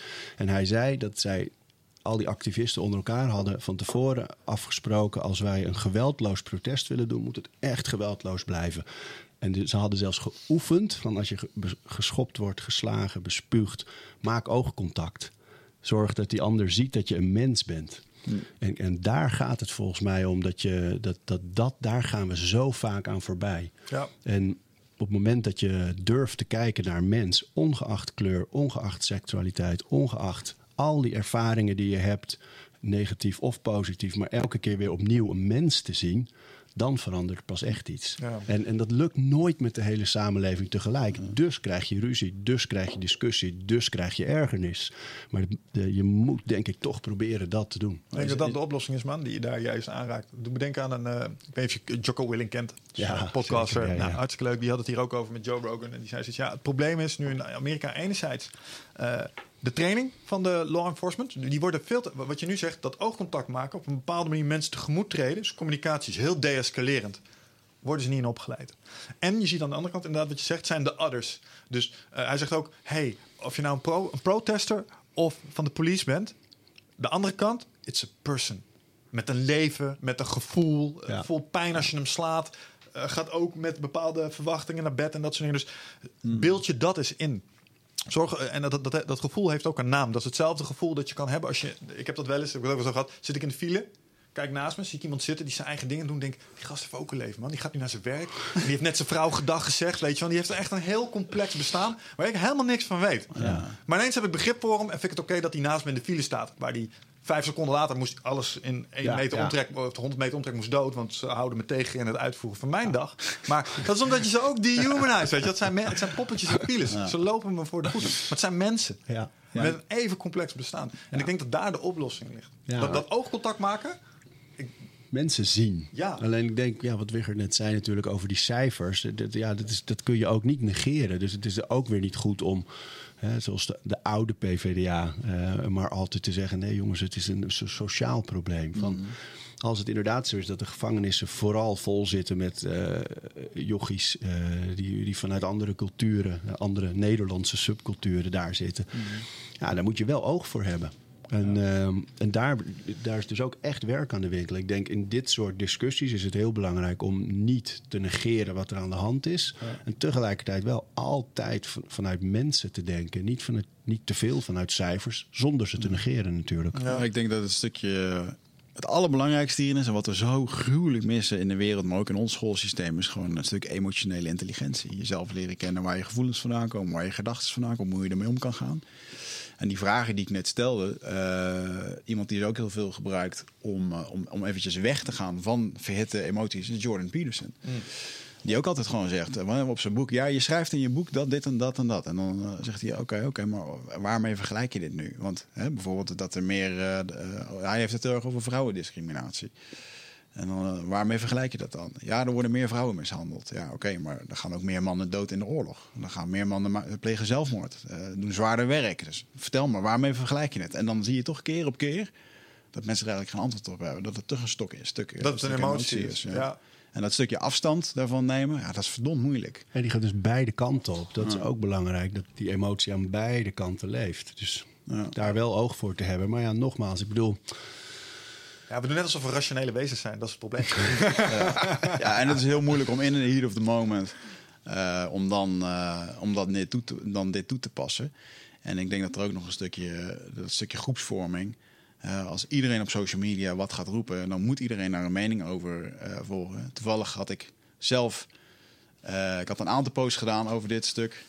Toen had ik met mezelf een jurt opgezocht en ayahuasca gedronken. En die zei, joh, Wigert, uh, dit medicijn, dit zorgt ervoor uh, dat we, uh, dat we um, herinneren wie we zijn. En dat is alles wat je hoeft te zijn. Als je in die staat zit, hè, echt eventjes diep dat spirituele. En toen zei het ook gewoon tegen me, joh, um, pas nou eens toe wat je al eerder hebt geleerd. En dat is gewoon, heb niet overal een mening over. Want je weet het gewoon niet, weet je. Je hebt niet overal... Um, je hoeft niet overal een discussie mee te voeren. Als jij het gewoon diep van binnen vindt op een bepaalde manier, dan is dat eigenlijk al voldoende. En ik merk dan toch ook nog uit, soms uit een stukje. Oh, we, ja, het is een maatschappelijk ding. We moeten het erover hebben, weet je wel? Ja, maar wat is er mis met zeggen, ik weet het niet. Ja, ik nou, worstel dus, ermee. Ik worstel met discriminatie. Ja. Um, en ik worstel met iets wat er tegenaan leunt. Bijvoorbeeld dat hele white privilege stuk. Ik weet niet zo goed wat ik ervan moet vinden. Voel me er deels verantwoordelijk voor, deels ook helemaal Ja. niet, weet je wel. Kan je ook gewoon zeggen. Dus ik heb er even geen mening over, Ja. jongens. Ik ben er nog mee bezig. Dus ik, werd, ik, werd, ik werd uitgenodigd door iemand in een podcast of in een, eh, iets eh, wat ze online wilden doen. eh, om daar dan met mij over te praten. En toen had ik net dat gedaan. En toen dacht ik, ja nee, ik, ik, ik heb hier, dit is gewoon niet mijn ding om hier nu over te kletsen. Ik moet dit niet doen. Ik weet er ook gewoon te weinig van.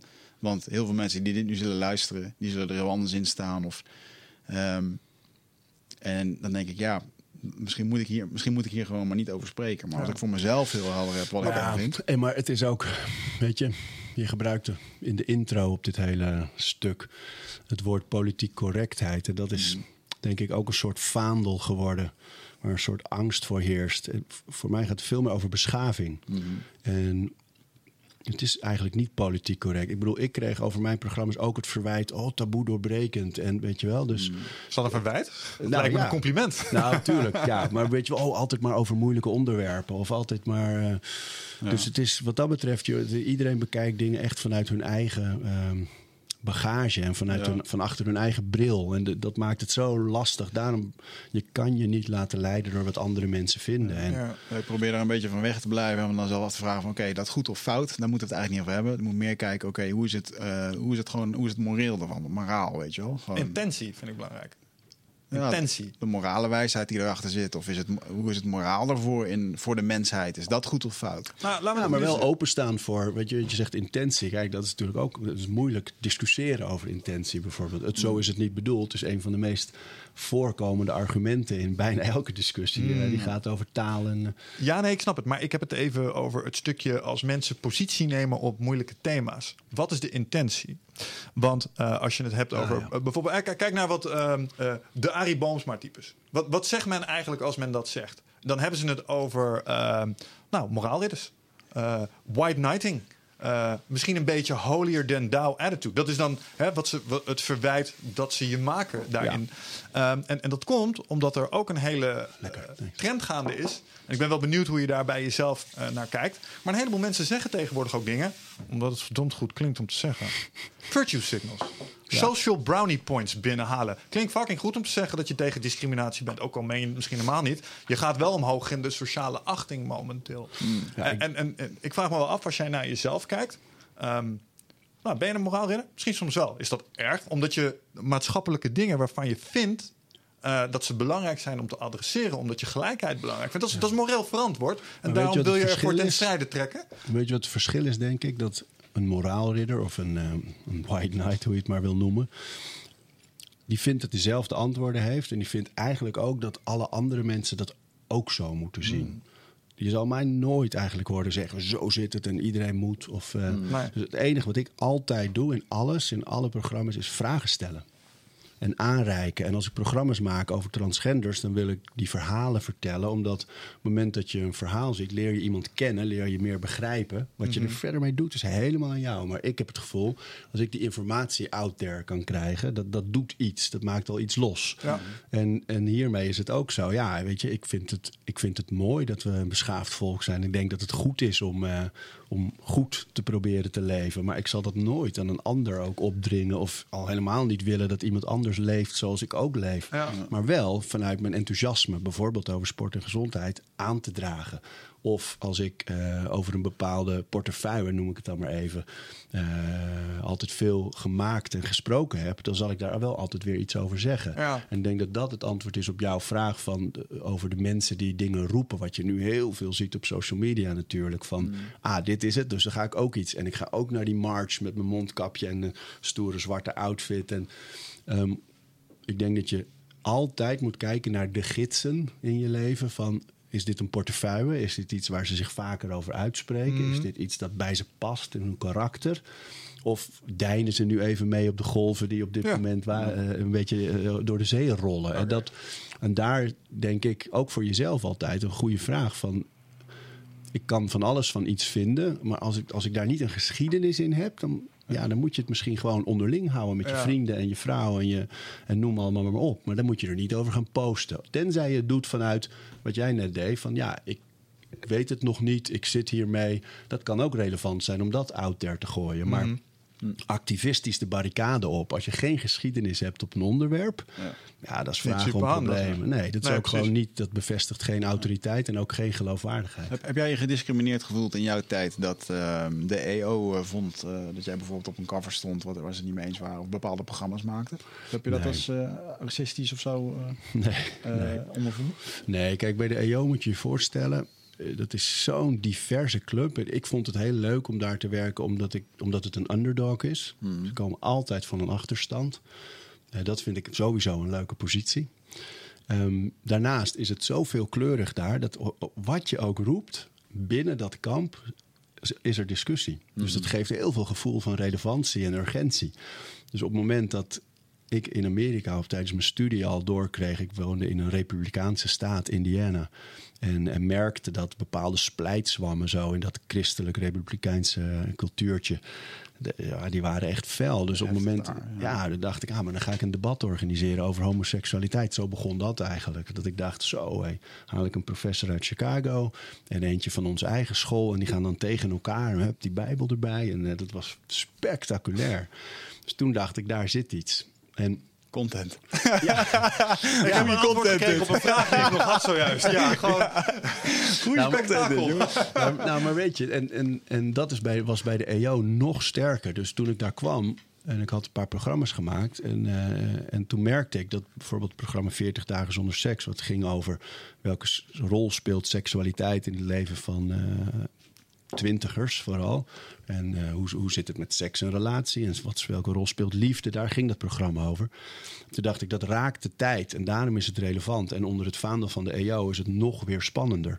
Dus toen probeerde ik daar steeds vaker... Toen zei ik, jongens, homoseksualiteit, daar moeten we iets mee. Want dat is zo'n explosief thema binnen die christelijke wereld. Maar er gebeurt ook van alles mee in de rest van de samenleving. Kom op. Dat lukte maar niet, omdat er zo binnen die club zoveel oneenigheid was. En toen vroeg Linda eh, aan mij of ik op de cover, nee, niet eens op de cover, of ik in de Lomo wilde. Een, een, een homo-glossy die zij voor het eerst gingen maken. En toen dacht ik, ah, daar is mijn kans. Dus toen zeg ik, ja, ik wil die fotoshoot wel doen. Gewoon een mooie fotoshoot met Mark de Groot, een van de beste fotografen van het land. Gewoon een, eigenlijk een modeshoot. Ehm, maar op voorwaarde dat ik dan ook eh, in een korte, korte tekst uit, uitleg kan geven waarom dit voor mij juist als gelovig persoon belangrijk is om te doen. Dat was akkoord. Nou, we gingen eh, naar dat eiland, eh, Curaçao, om mooie foto's te maken. En ik dacht, ja, ik ga nu niet bij de EO voorleggen. Terwijl ik de afspraak had met ze van elke grote media-uiting even overleggen. En dat Ah, is ja, bij ja. alle publieke omroepen, maar ook daar. En bij elke merk, elk merk, denk ik. Maar dus ik ging gewoon. En eh, toen we daar kwamen, lekte het al uit. En eh, dus dat on- plofte ineens. En toen werd ik geschorst. Dus ik heb me toen wel meteen gerealiseerd, ja, het, ik zette zelf de eerste stap. Dus weet je, hoeveel kan ik ze verwijten? Tegelijkertijd voelde ik, oh man, dit is ook dom om nu te schorsen, want dat gaat ontploffen. En dat Ja. kwam ze op het acht uur Wordt journaal. En, dus dat, dat, dat, en toen zag ik ook, oh shit, dit maakt ook gewoon kapot wat ik nu in de afgelopen jaren hier heb geprobeerd mee op te bouwen. En eh, dus het was op allerlei fronten. Maar gediscrimineerd heb ik me niet gevoeld daar ooit omdat die veelkleurigheid ook betekende dat die zeer conservatieve, bijna orthodoxe mensen, ja, die hadden sowieso al moeite met mij. Ja. En aan de andere kant van het spectrum dachten ze: nee, dit moet kunnen, dit is juist goed. En die, die steunden me. En dus dat was er allemaal. Hey eindbazenluisteraar, dankjewel dat je zit te luisteren naar deze podcast. Ik onderbreek hem eventjes voor een hele belangrijke boodschap. Of misschien liever gezegd een uitnodiging. Want op 24, 25 en 26 mei, dan is er weer een nieuwe editie van Rite of Passage. Dat is mijn retreat voor persoonlijke ontwikkeling. En speciaal voor de mensen die op zoek zijn naar, ja, naar helderheid. Of dat ze lastig bij hun gevoel kunnen komen. Dat ze moeilijke beslissingen moeten maken. En dat ze zo ontzettend in hun hoofd zitten ja, dat ze er eigenlijk gewoon niet meer goed uitkomen. Of dat ze misschien al heel lang in een, ja, een soort van oud gevoel zitten. Dat ze dat gevoel willen transformeren. Of misschien wil je gewoon een oud stuk achter je laten. Ergens een punt achter zetten. En ja, zoek je misschien heling op iets wat, wat je te lang hebt weggeduwd of, of hebt vermeden. Daarvoor wil ik je uitnodigen op 24, 25 en 26 mei om in een retreat mee te doen waar de inhoud van het programma geheim is. Waar de belofte is dat het oncomfortabel wordt. Want jij begrijpt als geen ander dat als je die volgende stap wilt maken, ja, dan zul je uit de comfortzone moeten komen. En ik garandeer je, laat mij dat proces begeleiden met jou voor drie dagen. En je leven zal daarna nooit meer hetzelfde zijn. Gemiddeld beoordelen de deelnemers het met een 9,2. En daar ben ik ontzettend trots op. Er is ook een money back guarantee. Heb je de drie dagen vol, volbracht en vind je het niks, krijg je gewoon je geld terug. Dus het enige risico wat er is, is dat je gelukkiger kan worden. Ik zie je Bride of Passage. Ga naar wichertmeerman.nl en klik op Retreat. En dan helpt het natuurlijk in zo'n geval dat de beeldvorming vanuit het land en de media allemaal eigenlijk bijdraagt aan wat ik, wat ik wilde zeggen. Ja. Eh, dus ook wel heel erg gesteund en geholpen daarin. Dus dat was eigenlijk een hele interessante periode. Het moeilijkste was dat ik een, een zwijgverbod had. Of een spreekverbod bedoel ik. En, eh, dus ik, ik kon gewoon een paar weken niet, eh, geen interviews of geen dingen doen. Dus ik kon ook niet uitleggen, Ja. waardoor het alleen maar groter werd. Ja. Dus nou, dan stonden ze aan de deur met camera's. En het was een hele gekke periode, heel leerzaam. Maar niet gediscrimineerd voelde ik. Nee. Nee. Hoe zit dat vanuit een christelijk perspectief theologisch voor jou? Omdat het, eh, homoseksualiteit is een thema binnen het christendom. Nou en of, Eh, ja. En eh, nou ja, als je het- het heilige geschrift op na mag slaan, eh, dan keuren we dat niet goed. Het is als een, een gruwel. Nou. Maar dat heb jij blijkbaar niet als zodanig ervaring. Ja, komt dat do- door, door invloed van je, van je vader? Of heb je die conclusies zelf getrokken? Zag je al van, beide. ah, dit is niet ben- helemaal... eh, Kijk, allereerst, eh, mijn opvoeding is inderdaad wel zo van mijn ouders zijn gelovig en die, eh, die hechten daar zeer veel waarde aan. Die bouwen daar echt hun leven op. Maar in onze kast stond ook Reven en stond ook Jan Wolkers en stond ook eh, welke Heidegger welke theoloog en, en, en filosoof dan ook. Ehm, dus die openheid was er ook. En, en de mensen die over de vloer kwamen ook. En, maar voor mij ging het veel meer over wat staat daar nou eigenlijk echt. Allereerst denk ik dat je bij christenen altijd meteen die discussie is eigenlijk afgedaan op het moment dat je zegt: hoeveel heeft Jezus eigenlijk over homoseksualiteit gezegd in de Bijbel? Nou, nul dingen heeft hij daarover gezegd. Dus kennelijk is het niet zo'n belangrijk thema. Dan kun je die twee teksten die erover bestaan, die, die, je moet, het gevaarlijkste wat je ooit kan doen bij elk boek is één tekst uit dat boek halen en die ophangen en vergroten. Dat, dat, is, dat werkt nooit. Dat is zelfs altijd riskant. In de Bijbel al helemaal, in de Koran en welk theologisch geschrift dan ook. typisch als mensen met van die protestborden lopen met Oh, man. Leviticus 21:15, weet Maar je ja, wel. die, je hebt Leviticus en Romeinen, daar staan...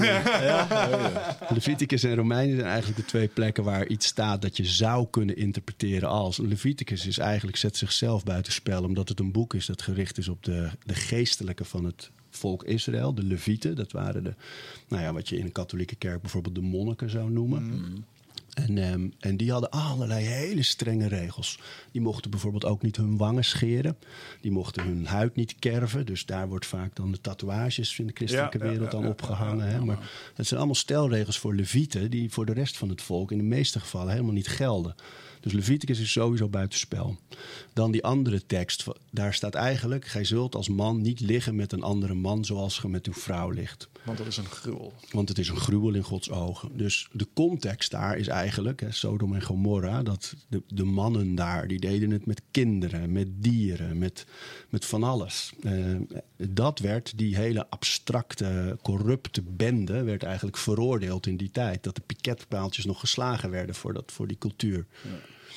Dus daar kan je zeggen, daar werd eigenlijk gezegd, joh, getrouwde man, eh, blijf van al die andere dingen en zeker ook van andere mannen af. Eh, doe daar niet mee wat je met je vrouw hoort te doen. dat is eigenlijk de context. En zo, zo vertaal ik hem allereerst. Daar, daar komt het op neer. Dus dan is het al een beetje uh, buitenspel. Maar het belangrijkste is, kijk, liefde wordt nergens veroordeeld in de Bijbel natuurlijk. Mm. En er zijn ook geen voorbeelden dus van dat bijvoorbeeld Jezus er iets over roept. Dus dat maakt het eigenlijk al een veld dat je denkt, ja, er is niet zoveel aan de hand daarover. En op het moment dat je je daar druk over gaat maken, dan betreed je het, het allergrootste gebod, namelijk uh, je mag God lief hebben en, en je naaste zoals jezelf. En verder moet je gewoon je bek houden. Dat is eigenlijk een beetje Dat is de samenvatting van de Bijbel. Nou ja, maar weet je, en, en die, dat, dat gebod, dus het is niet aan ons, om, aan welk mens dan ook, om een ander te veroordelen om wat hij vindt of zegt of doet of uh, wie die lief heeft. Dat, dat is helemaal niet het enige wat wij hoeven te doen, is van die ander te houden. Ja. Klaar. Wel- Welke basisprincipes van het eh, christendom eh, eh, schaar je wel achter? Eh, het hiernamaals, de wedergeboorte, de Heilige Geest, dat soort dingen? Nee, hiernamaals vind ik totaal abstract. Is voor mij ook echt geen enkele reden om wel of niet te geloven. Ik kan me daar niets bij voorstellen. Lijkt me ook eerlijk gezegd verschrikkelijk om eeuwig te leven. En eh, Al helemaal met je, met je familie voor eeuwig veroordeeld tot een, een nooit eindigende zondag. ja, Zit man. je, zit je dan wel in een reïncarnatiehoek? Nee, Of ook niet? nee hoor, nee. Gewoon, eh, This is it, eh. Oh? Maar en, en ik vind ook, kijk, ik vind het een hele mooie gedachte dat er een God aan het begin staat en aan het einde van alles. En dat zeg maar, de vrijheid van de mens om er een potje van te maken, om te discrimineren, om te vechten, om oorlog, om willekeurig kanker en dood en wat dan ook. Die hele vrijheid, dat, dat is waar het over gaat. En mensen die roepen, ja, nee, maar als er een God is, dan hangt hij als een soort poppenspeler boven de wereld. En hij strooit daar met dood en daar met liefde en hier met oorlog en daar met een ramp. Daar geloof ik niet in. Ik geloof totaal niet in voorbestemming of Engelen. Nee, maar de- weet je, dat zou alle vrijheid weghalen. Nou, engelen, ja, weet ik niet. Vind ik wel Maybe, een ja. romantische gedachte. Ja, dat is zeker. maar ik heb daar geen, eh, weet je... dat- Op de ziel? Is dat, betekent dat iets voor je? ja, vind ik, ik vind de ziel, in welke stroming, in welke levenswijze dan ook, wel een heel mooi gegeven. Omdat je voelt allemaal, heb je wel eens mensen ontmoet waarvan je denkt, ja, daar zit iets meer dan, dan wat ik nu zie. En dat vind ik heel mooi en interessant. Alleen het niet weten is volgens mij wel de basis van al deze dingen. Dus Ja. je kan heel nieuwsgierig zijn en heel enthousiast zijn over dingen. Maar ik weet niets. Hoe, Ja. hoe bedoel je dat ding wat je net zei over mensen die niet helemaal zichzelf zijn of meer zijn als ze laten zien? Hoe zei je dat nou? Nee, net? de ziel. Dus je ziet soms, soms kom je mensen tegen en dan zie je dat omhulsel, het lichaam. En die, eh, maar daar, daar is meer. Dus je, dus je ziet eigenlijk een, wat je, wat je wel eens noemt, een oude ziel of een, eh, Ja. een bepaalde energie voel je. Dat, dat, dat is wel iets moois, vind ik. Dat bestaat gewoon, dat weet ik zeker. Ja, nou, dat is een fenomeen wat ik laatst benoemde bij iemand. En misschien noem je hetzelfde. Eh, de laatste bij wie ik het hart was, gek genoeg, eh, die eh Wouter de Jong. Ehm, Oh ja. het lijkt erop dat mensen die... ik weet niet of het BN'ers eigen is of of dat het hetgene is wat ze BN'er maakt uiteindelijk. Maar die lijken meer aanwezig. Op een of andere manier. De, de manier waarop ze oogcontact maken, de manier waarop ze luisteren. Ik ben wel eens meer van die mensen tegen, daar gaat een bepaalde energie van uit. Die zitten niet op de achterbank, die zitten duidelijk aan het stuur, zo Ja, lijkt ja. het wel. Ja. Ik denk niet Ehm, dat dat per se BN'er gerelateerd is. Maar ik denk dat Wouter de Jong wel een aparte verschijning is. En dat gewoon is. Ja, maar misschien is dat wel hetgene wat ze zo maakt. Ehm, Dat, dat, dat, dat, dat, dat dat hetgene is wat ervoor zorgt dat ze, komt, dat ze komen waar ze komen. Omdat mensen dat herkennen en eh, weten te waarderen of iets dergelijks. Snap je? Dat- Je komt soms mensen tegen die meer aan lijken te staan. Ik moet hem je eigenlijk moet hem opnemen eigenlijk. Maar zo'n Skype uit de United Kingdom. Dat klinkt als iemand Google, die verkopen. Google. Ja, we de regel als de telefoon afgaat, moet je hem opnemen. Dat, eh, maar, maar, ja, maar de, dus, ja, en ik, ik vraag me wel eens af of dat dan iets als ziel is. Maar dat lijken gewoon mensen die net een grammetje meer van die energie lijken te denk- hebben of zo. Ik denk ook wel eens dat dat te maken heeft met Ehm, wat je in topsportbrein ook hebt, hè, het, het monomane. Dus het, het, eh, het aanwezig kunnen zijn en het kunnen concentreren op één ding en de ruis buiten houden. Mensen die heel snel kunnen schakelen. Eh, Rico Verhoef heeft dat ook heel sterk. Die doet in de ogen van anderen veel te veel verschillende dingen. en, eh, hij is nu nog met sport bezig. Maar die heeft een karaktereigenschap dat hij kan schakelen tussen... oké, ik ben nu met kinderen hier deze school aan het openen. En daarna ga ik eh, voor de Linda een shoot doen. Dan ben ik vanavond op tv. En, dan, en overmorgen is mijn wedstrijd. Nou, zo doet hij het niet, want in, voor die wedstrijd is hij echt wel vrij natuurlijk. Maar die kan heel goed schakelen tussen die momenten. Volledig aanwezig zijn daar. Maar dan ook weer volledig aanwezig in het volgende moment. En dat is denk ik een eigenschap die daar ook wel mee te Ja, ik denk maken kan je hebben. ver wil komen en succesvol zijn, heb je zoiets nodig, denk ik. Ja. Ruis buiten houden. Even terug naar dat ding eh, over de ziel en eh, over, over de dood. Een van de boekjes die je hebt geschreven. Ik weet niet welke weg je neemt. Ehm, dat gaat hier eigenlijk ook. Want je, je had er straks, eh, voordat we eh, de opname starten, nemen we altijd een, eh, een paar filmpjes op. Tip, eh, hoe heet dat? Tip van de week, succesritueel. En toen kreeg je het even over poëzie. En ik vind poëzie interessant. In die zin, omdat ik ben gek op woordrijmen. Zou ik luister zelf veel naar rapmuziek en dat soort. Ik vind het heel mooi wat je met woorden kan. Maar ik hoorde jou een aantal andere dingen erover zeggen. En die vond ik ook interessant. Niet in de laatste plaats, omdat in een cultuur die ik heel erg bewonder, eh samurai cultuur, is poëzie is ontzettend belangrijk. Calligrafie ook. Je moet eh, ook een soort van kunstenaar zijn. Ja. Omdat dat eh, alleen maar dat gewelddadige, hele dynamische. Dat is, een, dat is een uiteinde van een spectrum. Maar je moet ook naar die andere kant. En ik wil het er ook toch in de podcast eventjes over hebben, omdat de dingen die je erover zei, vond ik mooi. Wat brengt poëzie jou? Schoonheid, taal, rust. Eh, die dingen vooral. Een venster is het eigenlijk. We hadden het even over ayahuasca en zo. Hè, en de ziel. En poëzie is denk ik de culturele versie daarvan. Dus dat je poëzie opent iets.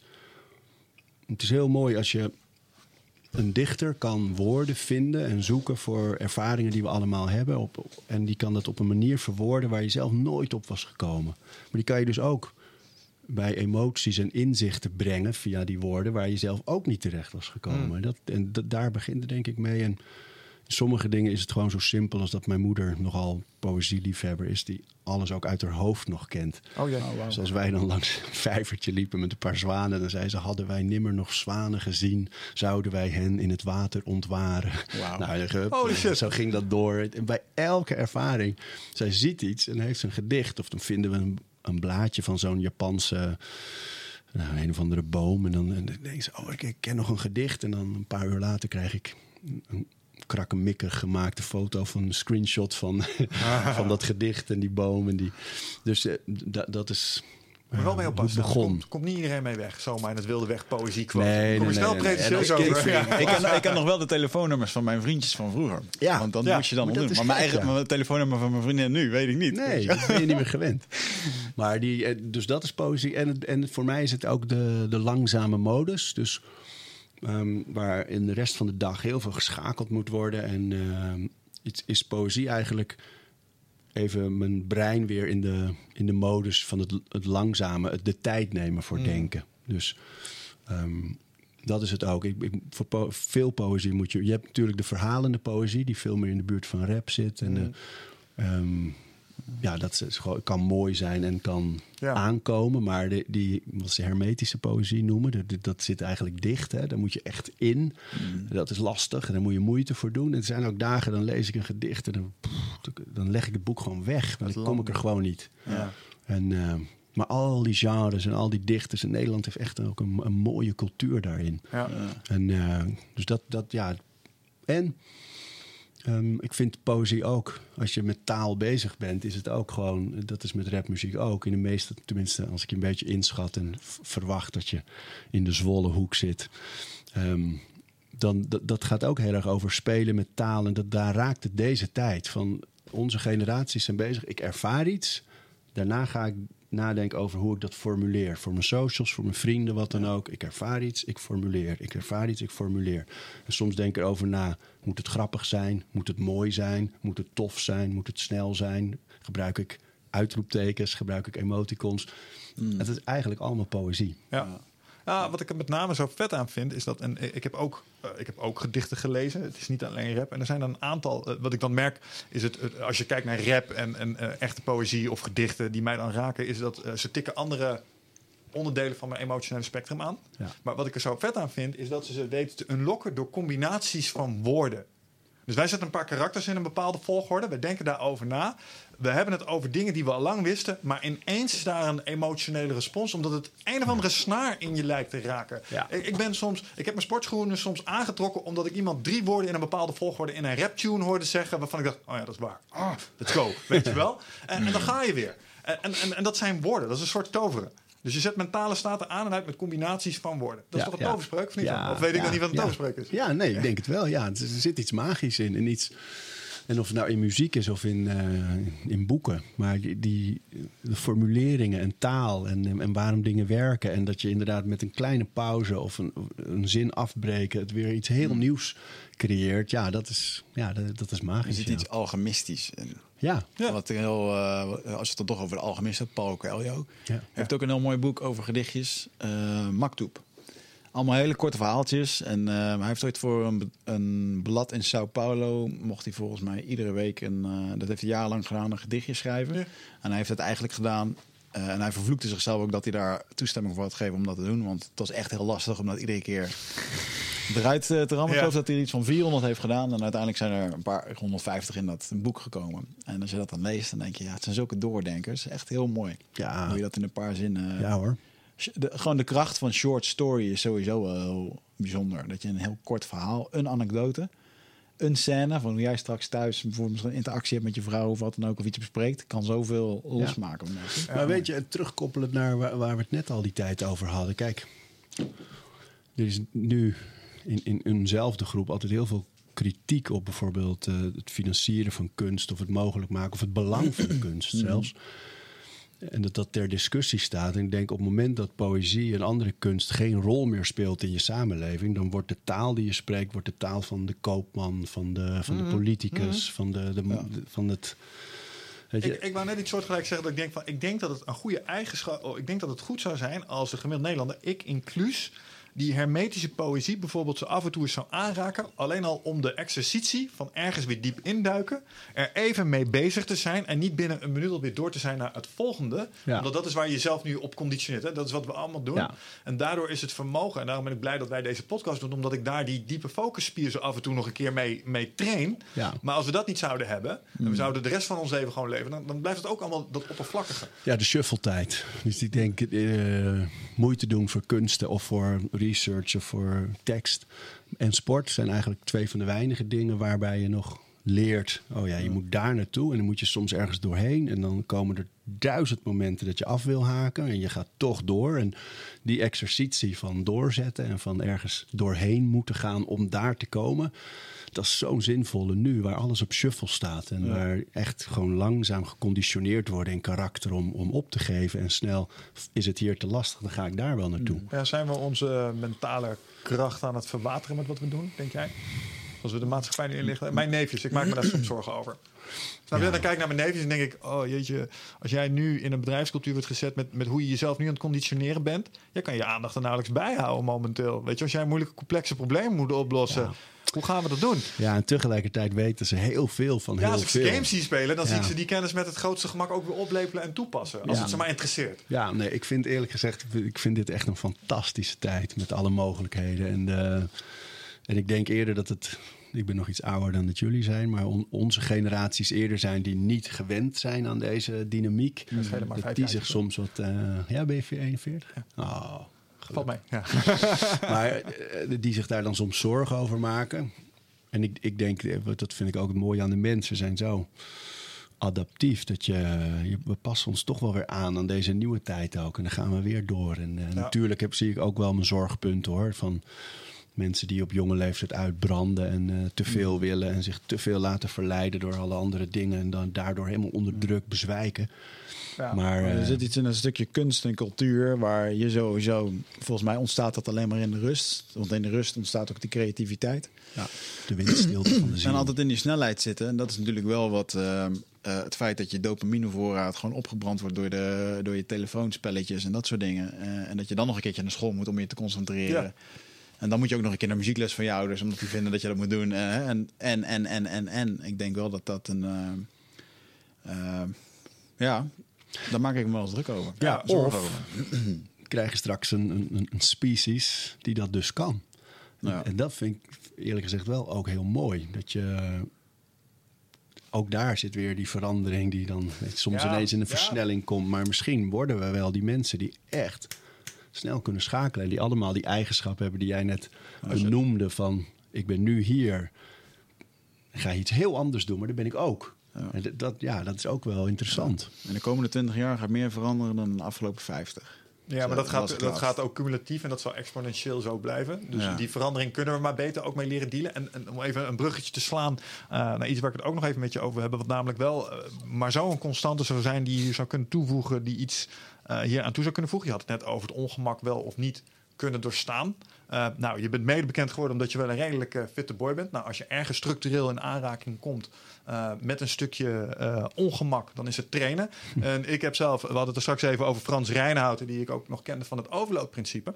Ehm, wat ze daar leerden was functie bepaalt orgaan. Dus dat wat je doet, dat is, eh, als, je, eh, als je veel zware dingen optilt, krijg je een lijf dat veel zware dingen kan optillen. Ga je veel hardlopen, krijg je een lijf dat veel hard loopt. Zit je veel op de computer, krijg je een lijf dat eruit ziet alsof het veel op de computer zit. En ik denk dat dat mentaal ook zo is. Ik denk dat dat mentaal ook zo is. Als jij eh, de hele tijd allerlei verschillende domeinen aanraakt, daarin duikt, de kennis ophaalt die je nodig hebt om dan de volgende stap te maken, dan is dat waar je heel erg goed in wordt. Ja. Ja. Maar ik denk, ik, denk, ik denk dat je daar wel een bepaalde misschien oppervlakkigheid mee in de hand speelt. Want wat sport ook aantoont, is als je soms echte resultaten wil zetten, dan moet je diep. Ja. Dan moet je diep gaan. Dan moet de tijd, moet effort, kiezen. ja, dan moet het consistent zijn. Ja. Ook. ja. Dus vandaar. Maar het bruggetje wat ik wilde maken was richting de vitaliteit. Want, want als, als je nou een maatschappij iets meer ongemak, tolerantie wil meegeven, nou laten we het dan in die vorm doen. Eh, daar doe je ook wel het nodige in. Een van je laatste boeken, Fit, eh, is een sterke visie op eh, vitaliteit. Wat zijn, de, wat zijn de kerncomponenten? Als jij kijkt naar, oké, stel je wil lekker fit en vitaal zijn. Wat, is wat jou betreft de formule? Slaap, voeding en beweging. There we go. Die had ik hier allemaal opgeschreven. Voeding, training, mobiliteit, slaap en herstel. Ja. Ja. Nou ja, kijk, daar is het gewoon. Wij leven in een tijd dat je niet meer zonder aandacht voor die drie dingen kunt. Je kunt, tuurlijk, je overleeft het ook wel zonder. En eh, ga je misschien net iets eerder dood, dus soms ook niet. Maar als je alles uit je leven wil halen, waar het nu zo vaak over gaat bij mensen, dan moet je aandacht besteden aan die drie dingen. En eh, zonder een van die drie is er ook gewoon niet zo heel veel eh, betekenis. En, dus ik denk wat je in de, in de trainingswereld bijvoorbeeld zag, is dat het- aanvankelijk was het zo dat een goede trainer wist precies hoe hij moest programmeren. Die, kende hoe, die zag hoe je lichaam bewoog, die zag hoe hij een squat moest verbeteren of wat hij aan de enkelmobiliteit moest doen, om, enzovoort, enzovoort. Beweging wisten er alles van. En toen op een gegeven moment kwam erbij, ja, maar voeding, jongens, voeding. Minstens zo belangrijk. En eh, dus toen gingen al die trainers zich verdiepen in voeding. En, eh, en dan was dat erbij. En nu, in onze tijd van ruis en prikkels, is, het, eh, is, is slaap en herstel ineens. eh, weet je, bij de toonaangevende gyms in het buitenland zijn Ja. de trainers ook op dat gebied al geschoold. Stress en En- time management. Ja, ja, en dat vind ik heel erg mooi. En ik denk ook, kijk, het is een hele lange tijd zo geweest dat sport was. Je had of intellectuele ontwikkeling of fysieke ontwikkeling. En daar, dat kwam niet altijd bij elkaar, liever niet zelfs. Er werd ook wel met een beetje dédain gekeken naar mensen die in een sportschool. eh, dat eh, was al snel wat dommig. Knuckle draggers. Ja, echt alsof het nog de, de, de arbeiders en de elite was, weet je wel. Dat- en eh, nu is dat echt wel heel erg veranderd. En heeft iedereen goed door dat als je juist in die, eh, als je voorop wil lopen en als je wil ontwikkelen en als je eh, blij wil zijn en als je wil groeien en, eh, en productief wil zijn, dan, ja, dan zal je moeten bewegen en dan zal je moeten, aandacht moeten besteden aan je voeding en je slaap. En dat, Ja. dat vind dat een hele mooie ontwikkeling. Ja. En hoe kijk jij als iemand die zelf ook wel... ik denk dat je fanatiek hebt getraind. Als ik en toe kijk naar de lichaamscomposities waar je mee rondliep. Ehm, een van de dingen waar ik nu soms wel eens mee worstel... ook als ik kijk naar de, de ratio tussen effort versus eh, het resultaat dat je ermee krijgt. Eh, ik ben eh, ooit bij eh, Overload ben ik opgeleid en dat was train tot falen. Maximaal resultaat, gaat tot falen. Ja. Maar ik heb inmiddels ook specialisten gehoord die gaan over longevity. En die zeggen, ja, het is leuk dat tot falen trainen heeft een korte termijn effect. Maar als vitaliteit je doel is... Kijk, als je doel is sixpack, train vooral tot falen. Maar als vitaliteit en longevity je ding is, mm, beter tot een zesje of zeven qua intensiteit. En ik merk dat ik daar zelf nu wel eens in mijn eigen programmering een beetje mee worstel. Van, joh, wat is nou eigenlijk slim? Ja. Ehm, hoe kijk jij daar tegenaan? Maar ja, dat, dat- daar zit je al binnen een kader. Dus wat is slim? Eh, is mijn doel vitaal of energiek oud worden? Ja, dan kom ik met eh, wandelen en, en een beetje planken en, en goed eten en slapen, kom, kom ik een heel eind. Ja. Eh, wil ik eh, spierontwikkeling sterker worden, dan zal ik toch iets meer die andere kant op moeten 4% duiken. Nou ja, weet maar, maar daar, dat is heel gek altijd als mensen vragen stellen over gezondheid. Ze komen vanuit een, vanuit een kader dat, dat verschilt. Dus de een heeft het over inderdaad, ik wil, ik, ik wil zwaarder worden en sterker worden. Dus hoe moet ik eten? En de ander zegt, nee, ik wil zorgen dat ik als ik ouder word geen pijntjes heb en een beetje eh, Ja. geen rugklachten. En dat ik goed blijf slapen en dat ik energie heb om met mijn kinderen te spelen aan het einde van de dag als ik thuis kom. En dat, dat zijn zulke verschillende, die raken elkaar wel ergens, maar, maar, maar lang niet altijd. Nou En wat is je denk- eigen persoonlijke beleid daar momenteel? bij mij is het zo dat eigenlijk elk schema dat ik bouw, eh, ik periodiseer niet. Dus ik heb eh, geen, eh, zoals de trainers bij dus, ons allemaal, dat is echt eh, periodisering met, weet je, dat is het gewoon wetenschappelijk allemaal. Dat doe ik niet. Bij mij is het eigenlijk zo dat ik beweeg zeven dagen in de week. Beweging kan ook zijn een lange wandeling, een fietstocht. en ik doe nooit meer dan twee dagen achter elkaar ijzer. Ehm, dus ik doe twee dagen. Nou, stel dat ik gisteren benen heb getraind en vandaag eh, bovenlichaam bijvoorbeeld. Dan is morgen een dag voor alleen maar conditiewerk of yoga of mobiliteitstraining, pilates, noem maar op. Ja. Een beetje hangen en stretchen. Ehm, en dan de dag daarna is weer, kan weer ijzer zijn. En zo probeer ik wel zeven dagen te werken, maar ik ga daarin ook heel erg op gevoel. Dus als ik wel zo'n nacht heb gehad eh, dat ik eh, zes keer wakker ben geweest met de kinderen, eh, dan zal ik morgen niet die, eh, die lage repetities doen, bijvoorbeeld. Dus dan pak ik morgen een dag dat ik vooral ga fietsen, lekker veel stretchen, wel flink zweten, maar niet te gecompliceerd bewegen vooral. Lage repetities als in heel zwaar iets. eh, Ja, een dat doe paar ik keer maar op eigenlijk sowieso niet zo heel Dat veel. is wel lekker af en toe. Ja, heel af en toe is het gewoon leuk. En dat- Maar daar luister ik ook veel meer naar. Ik train nu eh 32 jaar of zo.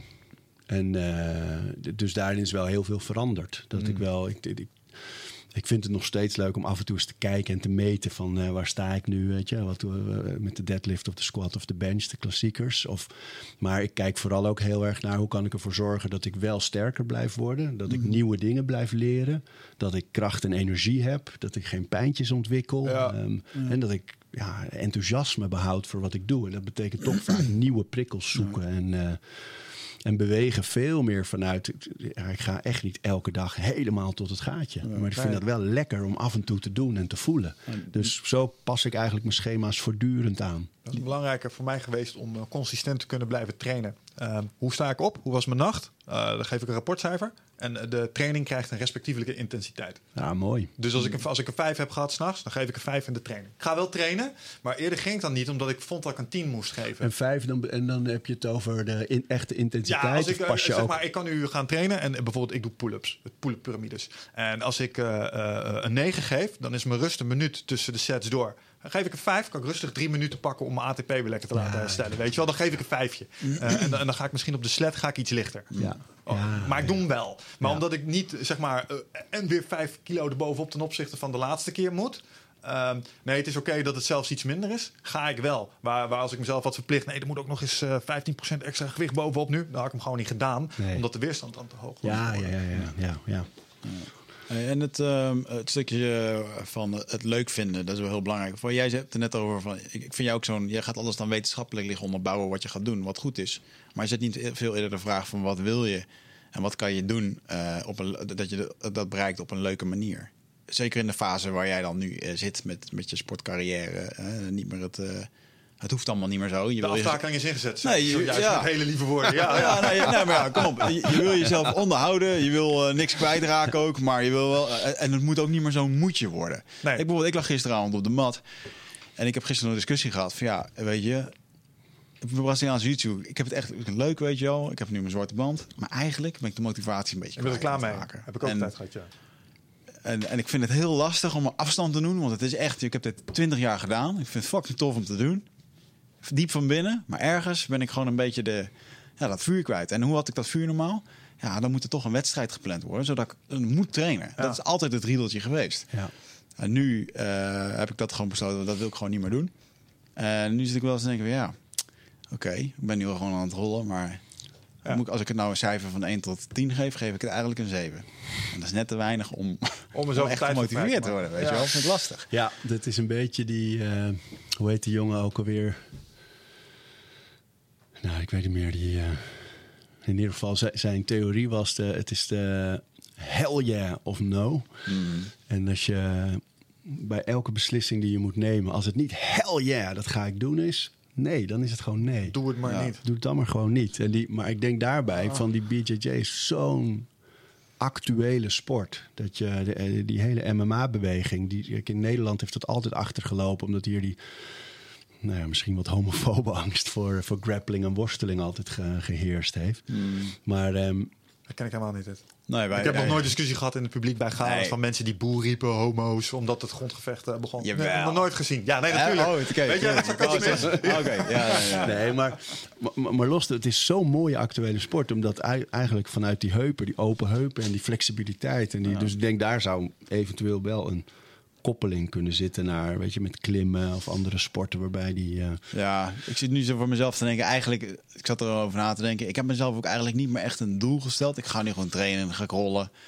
Maar het is niet echt dat ik nu een doelstelling heb van... oké, ik ga nu gewoon die guard pass of die, die arm klemmen. Of dat, hè. Ik heb niet meer voor mezelf echt mini-doeletjes over wat ik graag wil bereiken... en dat oefenen. Nee, ik rol gewoon om het rollen. Ik kijk wel wat er voorbij komt. Als ik een arm zie, dan pak ik die en anders wordt het een choke.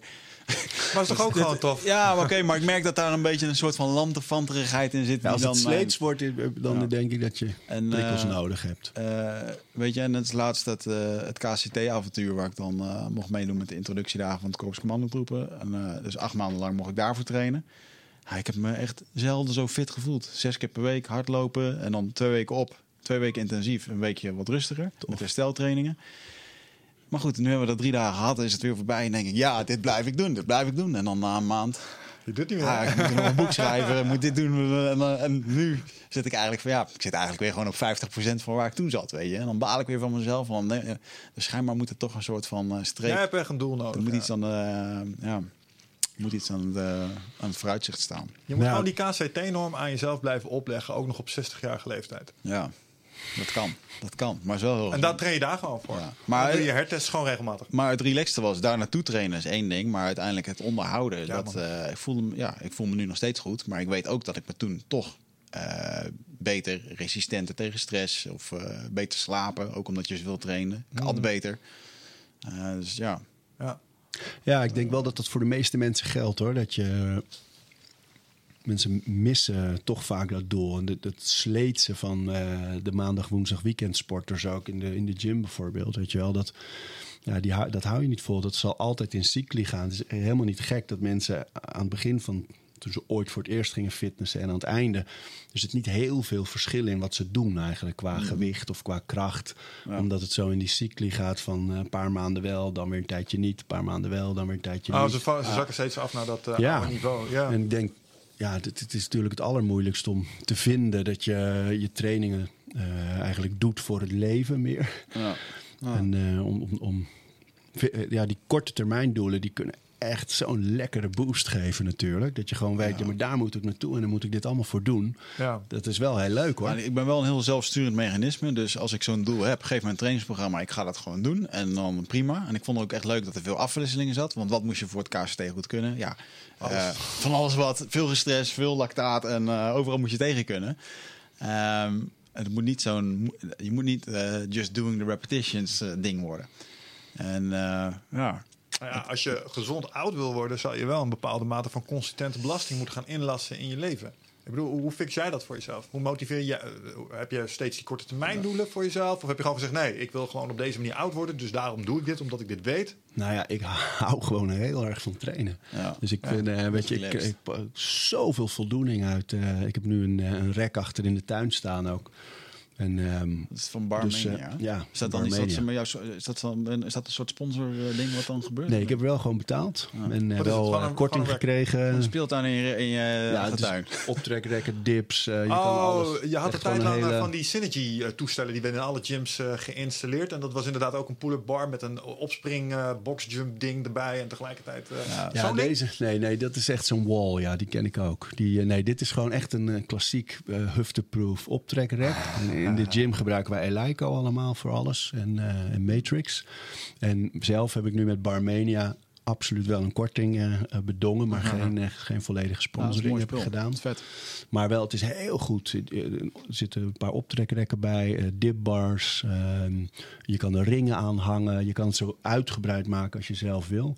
Maar daar pak ik ook vaak op die dagen dat ik dan in de gym net te kort of...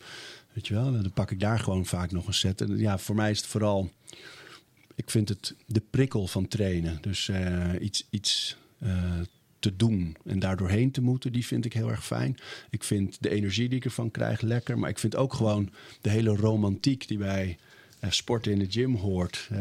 die, die bevalt, ja, dat, dat, dat doet zoveel met me. Bedoel je met die romantiek een beetje dat Rocky gevoel? Ja. Je bent met ijzers aan het smijten? Ja, daar is het voor mij wel begonnen ook. Ja. Met, met dat gevoel, je, je trekt jezelf terug in een isolement. Daar werk je ergens aan. Je, je legt jezelf iets op. Er zit iets Spartaans achter van eh, afzien ook wel vaak. En, eh, en daar doorheen te moeten. Ja. Dus eh, de- en ik denk eh, bij een goede training, als ik van tevoren bedenk, ik bedenk altijd van tevoren wat ik ga doen. Dus ik werk dus niet met peri- periodisering, maar wel met elke dag een schema.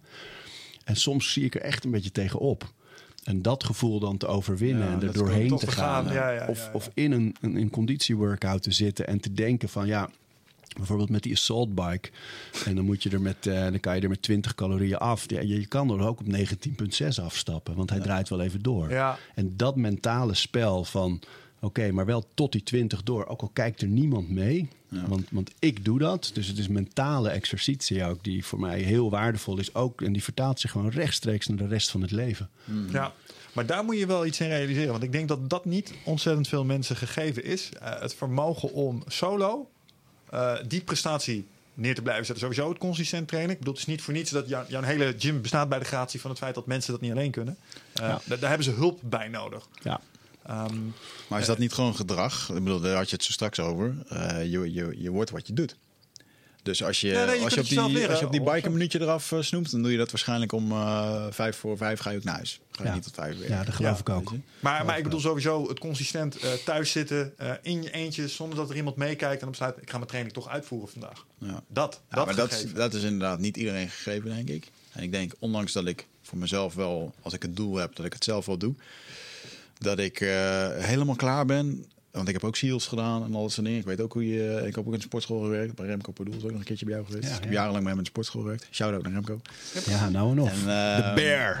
eh, de grondlegger van BJJ hier in Nederland. Ja. En, ehm, legende. maar ehm, eh, ik moet er nu niet meer aan denken. Ik, word zo graag, ik wil het nu gewoon geserveerd krijgen van iemand die er meer van weet dan ik heb. En alsjeblieft, zet me aan het werk. En dat vind ik ook wel mooi van die crossfit trainingen, van die groepstrainingen. Ehm, ik zat met die coronacrisis ook te denken, ga ik nu alles thuis bestellen en zo, om allemaal thuis te doen. En toen dacht ik, ja, Ja, Ja, maar dat is, de- dat is dan. een heel interessant gym, punt. Want dat is echt, denk ik, waar mensen tegenaan gelopen zijn in die maanden van die quarantaine. Dat je merkt, het is heel leuk om een paar keer thuis op de bank of in de, in de tuin. Of, of eh, misschien gear inderdaad aan te schaffen en dan te trainen. Maar de, de stap naar een gym en een omgeving. Dan zie je dat discipline is meestal niet meer dan omgeving. Dus de, de- weet je, dat verhaal van Jocko, volgens mij vertelde hij dat. Dat hij, dat hij het altijd heeft over half vijf versus half vijf. Dus eh, ehm, het verschil in dynamiek tussen half vijf 's ochtends en half vijf 's avonds. Als ik om half vijf 's ochtends ga trainen, heb ik het gehad. Ga ik voldaan de dag in Ja, de baan. Als ja. ik half vijf 's avonds moet gaan trainen, dan gaat het er niet van ah, komen. zo ja, ja. Dus hij heeft dat voorbeeld over discipline. En hij heeft, volgens mij is dat ook van hem of van een andere eh, voormalig SEAL of commando. Verschil, oké, die commando die gaat altijd om half vijf trainen als hij met zijn, zijn, zijn, zijn crew is, hè, zijn, zijn peloton of wat dan ook, hoeveel eenheden daar ook zijn. Maar dat doet hij niet als hij thuis is op verlof. Dus, dus die discipline die zit echt in die omgeving. En dat is volgens mij wat een gym doet. Je stapt in een omgeving die je meetilt Ja, omhoog. En eh, als je zelf met, je- met je dingetjes aan de slag moet in de tuin, dat doe je een paar keer. Maar om daar die regelmaat in te krijgen. Dat is oeh. Het is voor mij makkelijker om in een auto te, sta- eh, in een auto te stappen en naar Mike Gym te rijden in Noord om daar gewoon te zijn. Ook heb ik geen zin in, want dan ga ik het gewoon doen, want dan ben ik er toch. Dan dat ik thuis zit te kijken op mijn eh, terras Ah. naar, die barbel en dan... En dat bewijst weer de wandtegelwijsheid. Komen opdagen is het halve werk. Ja, Ja. dat is echt zo. Dus als je die gym bent binnengestapt, heb je eigenlijk Ja. al gewonnen. Ja. Het enige wat je hoeft te doen. En dat merk ik ook altijd, want ik herken dat ook wel van die trainingen. denk je, ga ik dit echt doen vandaag? Oh man, yep, ik ga het altijd doen. Ik ga het wel doen vandaag. En dan is dat De eerste twee, drie minuten is dat vervelend. En daarna is dat ook gewoon weg. Ja. En dan denk je, ah, lekker. Ik heb Ja, er gewoon zin in ja. nou. Niemand heeft zich nog ooit slechter gevoeld op zo'n moment dat je zo'n beetje zit te wikken en wegen. Zal ik wel, zal ik niet? Als je dan wel gaat, voel je natuurlijk in 100% van de Ja, gevallen ja, ja. beter dan dat je niet zou gaan. Goh, wat heb ik spijt van die training die ik net gedaan heb, zei ooit iemand. Ja. Weet je wel, van je bent altijd blij als je het gedaan hebt. Ja. Hey, en als we het over trainen hebben, wie heeft jou eh, beïnvloed op het gebied van persoonlijk leiderschap, persoonlijke groei? Eh, op trainingsgebied, hè, bedoel je? Of op alle, Uh, alle levenskunst misschien? Of, eh, of ook misschien zelfs in het trainen? Ja, ik merk dat ik eigenlijk daarin mijn hele leven al eh, van alles pluk. Dus ik heb op college gebasketbald in Amerika en daar eigenlijk echt de liefde voor de gym. Ik had wel op mijn veertiende al zo'n klein kettlerbankje boven staan en was al wel bezig met. Maar ja, toen was er nog geen internet en. eh, moet je precies doen dan? ja, Ja. dus ik haalde dan uit een tijdschrift en, eh, of, of bij het boekje dat bij zo'n bankje zit. Maar ik had dat eigenlijk alleen maar in films gezien. En eh, dat begon heel simpel met inderdaad Rocky, die trainingen. Ah, dat heeft veel mensen aangezet, jongen. Ja, maar echt. Maar nog steeds. Het is nog steeds, als je het muziekje hoort natuurlijk. eh. Dat doet met de meeste, met name mannen wel trouwens, eh, doet dat iets. En dat heeft met die dynamiek te maken van... Het is, ook, het is niet alleen het afzien en het beter worden... en de, die underdog die wel iets heel moois gaat presteren... en die iets wordt wat hij daarvoor niet was. Dat was allemaal wel heel mooi, of wat er in ieder geval in zat. Maar het is ook weet je, die alternatieve oefeningen. Dat zelfs Rocky 4 eh, in de sneeuw in Rusland en aan, die, aan dat, dat hout hooizoldertje hangen en omhoog komen. En met die, dat jurk op zijn, eh, op zijn schouders door die sneeuw. Die romantiek van eh, ook inventief zijn en afzien op een ouderwetse manier. Ja, dat is prachtig. Dus ik denk, daar begon dat. En later ben ik gewoon, weet je, ja, of het nou wetenschappelijk is of, eh, of, of Instagram. Eigenlijk overal waar ik informatie kan vinden. Bij ons lopen nu trainers, ja, die, die zitten gewoon, eh, die, ja, die gaan. Eentje verwacht ik, gaat binnenkort naar de NBA om eh, strength and conditioning Oh, te gaan doen. Dat is gewoon het allerhoogste niveau. Die, ja, die trainen nu dan Ajax.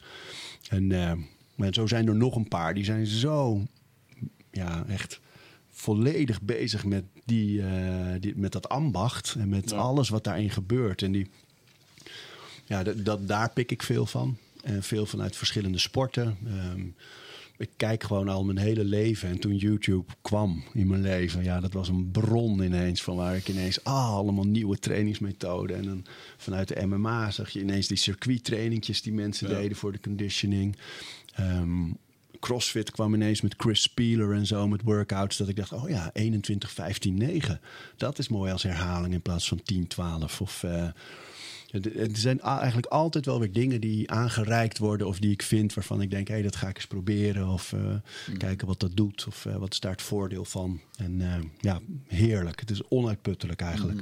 Mooi. En Wat, zou je, wat zou je voor... ehm Benkman, die heeft natuurlijk zelf kinderen die eh, eh, op gaan groeien.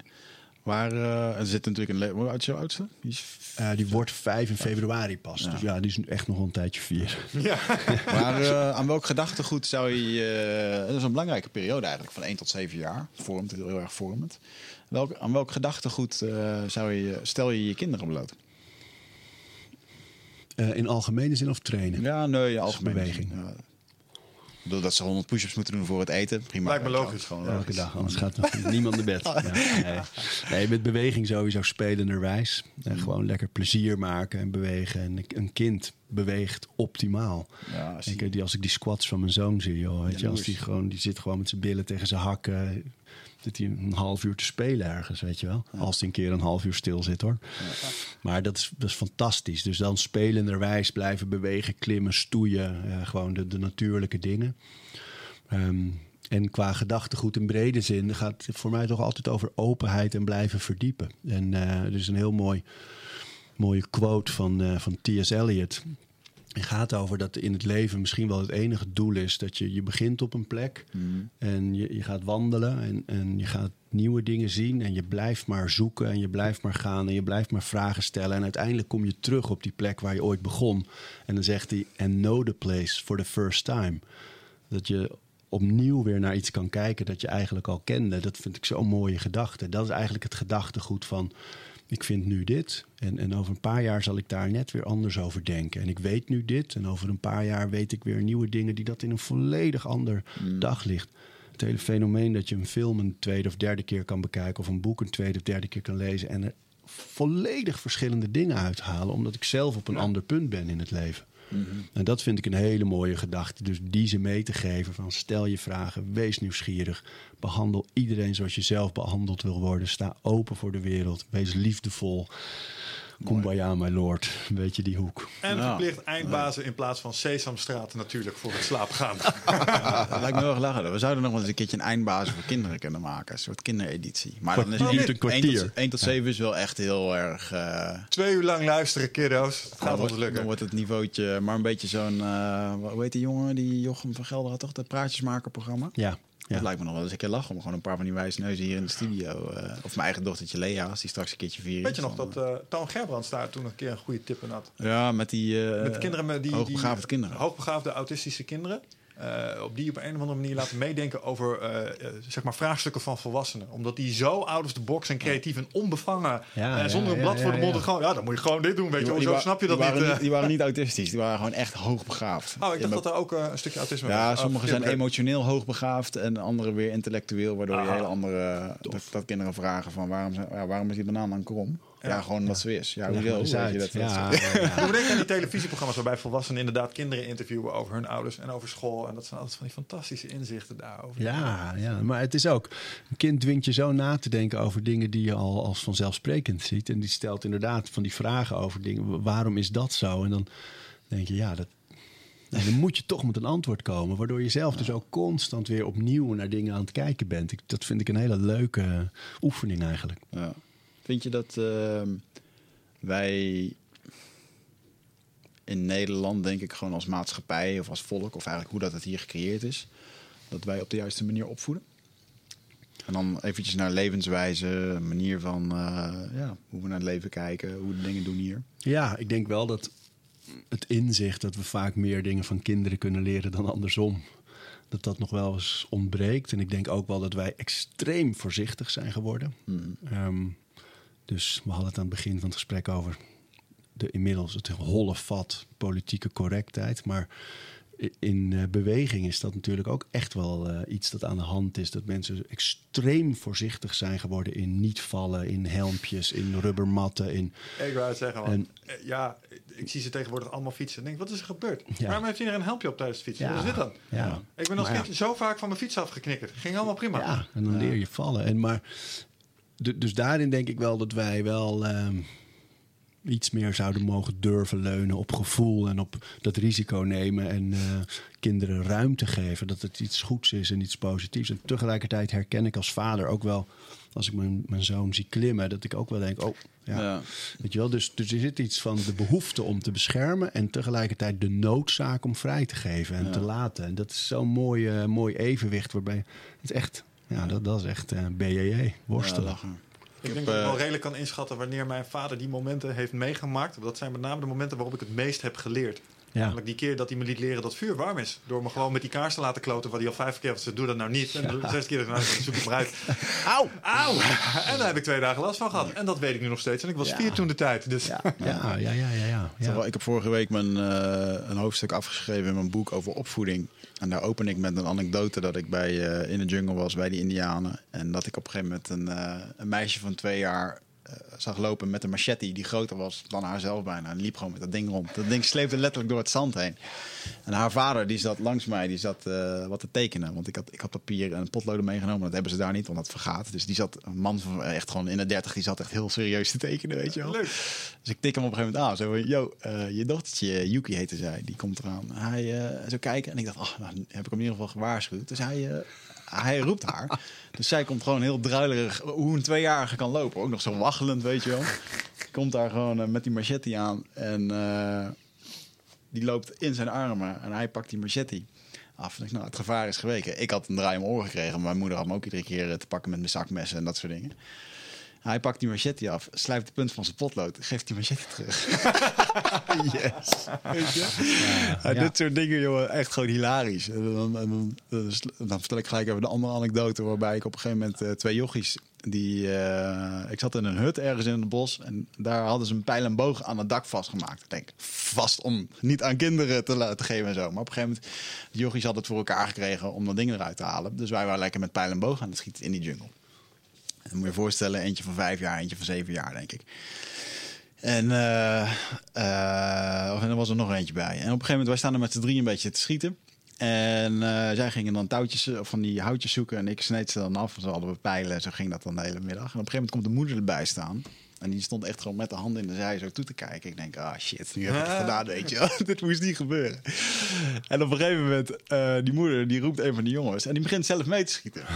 En toen, toen zat ik daar op een gegeven moment naar te kijken. Ik heb er ook een foto van gemaakt. Op een gegeven moment, ik, ik zit er naar te kijken. Ik zie daar gewoon een vijfjarige. En die zit met een mes groter dan zijn eigen omarm. Zit hij zijn nagels schoon te maken. Gastje van zeven, die zit gewoon met zijn mond. Zit hij zo uh, aan die zo te, te klooien. Moeder staat te schieten met pijl en boog. En op tafel stond zo'n stalen bak vol met cannabis. Dacht ik echt, ja, dit krijg je niet uitgelegd aan de gemiddelde Nederlander, weet je wel. En uh, ja, goed. Het heeft mij in ieder geval heel veel geleerd dat... Uh, uh, want ik had het net over die tekeningen. Ik heb daar meer dan 100 tekeningen ook gehad van die kiddo's. Um, en wat je daar zag, was echt alleen maar tekeningen over shamaantjes die andere mensen aan het helen waren. Krokodillen uh, of slangen zelfs, ook al zijn ze gevaarlijk. Het is wel allemaal gewoon onderdeel van. Ja. En ik denk de belangrijkste les die ik daar heb uitgekregen... is dat zij zijn nog niet beveld met de buitenwereld. Want wat ik vroeger tekende op die leeftijd... was Arnold Schwarzenegger, Commando, Stallone en al dat soort dingen. Ontploffingen, soldaten. En dat was voor mij tof. En toen dacht ik, wauw man, het is wel echt waar je je kinderen aan blootstelt. Ja. Wat uiteindelijk ook een realiteit wordt. Ja. En uh, die zuiverheid, ah, wauw, dat vond ik heel bijzonder. Maar dat vind ik eigenlijk een hele mooie loop naar het begin van het gesprek. Want dat is ook wat daar gebeurt natuurlijk. Dat je met de hele, met, met racisme, met discriminatie is allemaal aangeleerd. Hmm. Die zuiverheid is, ja. is vervuild door beelden van angst en haat. En, uh, en anderen minder vinden. En dat ja. is, uh, ja, maar en hoe je dat weer terugkrijgt. Dat is het. Ja, ook met de loop der tijd. Want ik, met dat ik dat zeg, denk ik, ja, is dat zo? Ben ik racistisch opgevoed? denk ik, ja, dat klopt wel. Ik heb momenteel vriendinnetjes, half Duits. Ik noem maar nog regelmatig mof, want dat is ons geleerd vroeger, weet je wel. Grapjes over volgens mijn vaarraad. Um, ja, ja. Uh, maar je merkt tegelijkertijd ook wel, met dat het je is meegegeven, weet je rationeel ook wel. Ja, maar dit is niet echt zo. Dat zijn niet echt mindere mensen. Uh, je doet het nu ook nog met een knipoog. Ja. Ja. Maar toen ik vier was en ik hoorde oma dat voor de eerste keer zeggen, toen geloofde ik het wel. Maar ja. een stukje tijd daartussen, ja, dat relativeerde denk ik uiteindelijk ja, ook wel. tuurlijk joh. Als geruststelling. Ja. Maar toch, die, die, uh, het is wel mooi om terug te blikken naar, die, uh, naar de zuiverheid. En uiteindelijk, uh, stel dat je dan een keer een telefoon krijgt en je ziet de kont van Kim Kardashian en je ziet dat daar miljoenen mensen zich druk over maken en over dat soort dingen. Dat, is, dat zit zo niet in hun beeld. En dan, wauw man, dan als, wij, als ik kijk waar ik af en toe mee bezig ben, denk ik ook wel eens van ja, maar waar gaat het nu echt om? Echt in de kern, weet je wel. En dat is misschien ook is wel... Dat, uh, de redding hier. Want als ik, als ik dan weer mijn neefjes heb, ik heb zelf geen kinderen, dus ik moet het met mijn neefjes doen die, die ik daar een bepaald pad door die zien lopen. Wat ze wel doen, uh, en misschien moeten we daar ook wel in vertrouwen.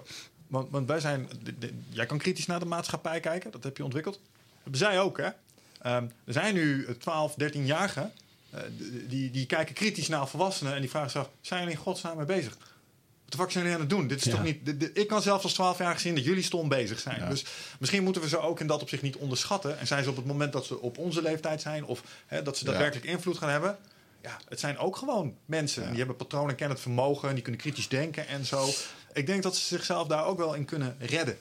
Um, en dat we ze misschien, ja, misschien doen we ze tekort door te denken dat we ze nu al meteen helemaal op het verkeerde been zetten door waar ze mee voeden. Ik denk dat die zelf ook wel filters ontwikkelen over de loop. Ja, joh, dat is toch sowieso de meest gemaakte volwassene fout om altijd maar te denken van wij weten het en die kinderen niet. Terwijl als je ja. ze vertrouwen geeft, nou ja, dat zie je met die messen. Ja. Weet je, als je ze vertrouwen geeft en ze groeien op in een situatie waar dat de norm is, dan, dan gaat het gewoon goed.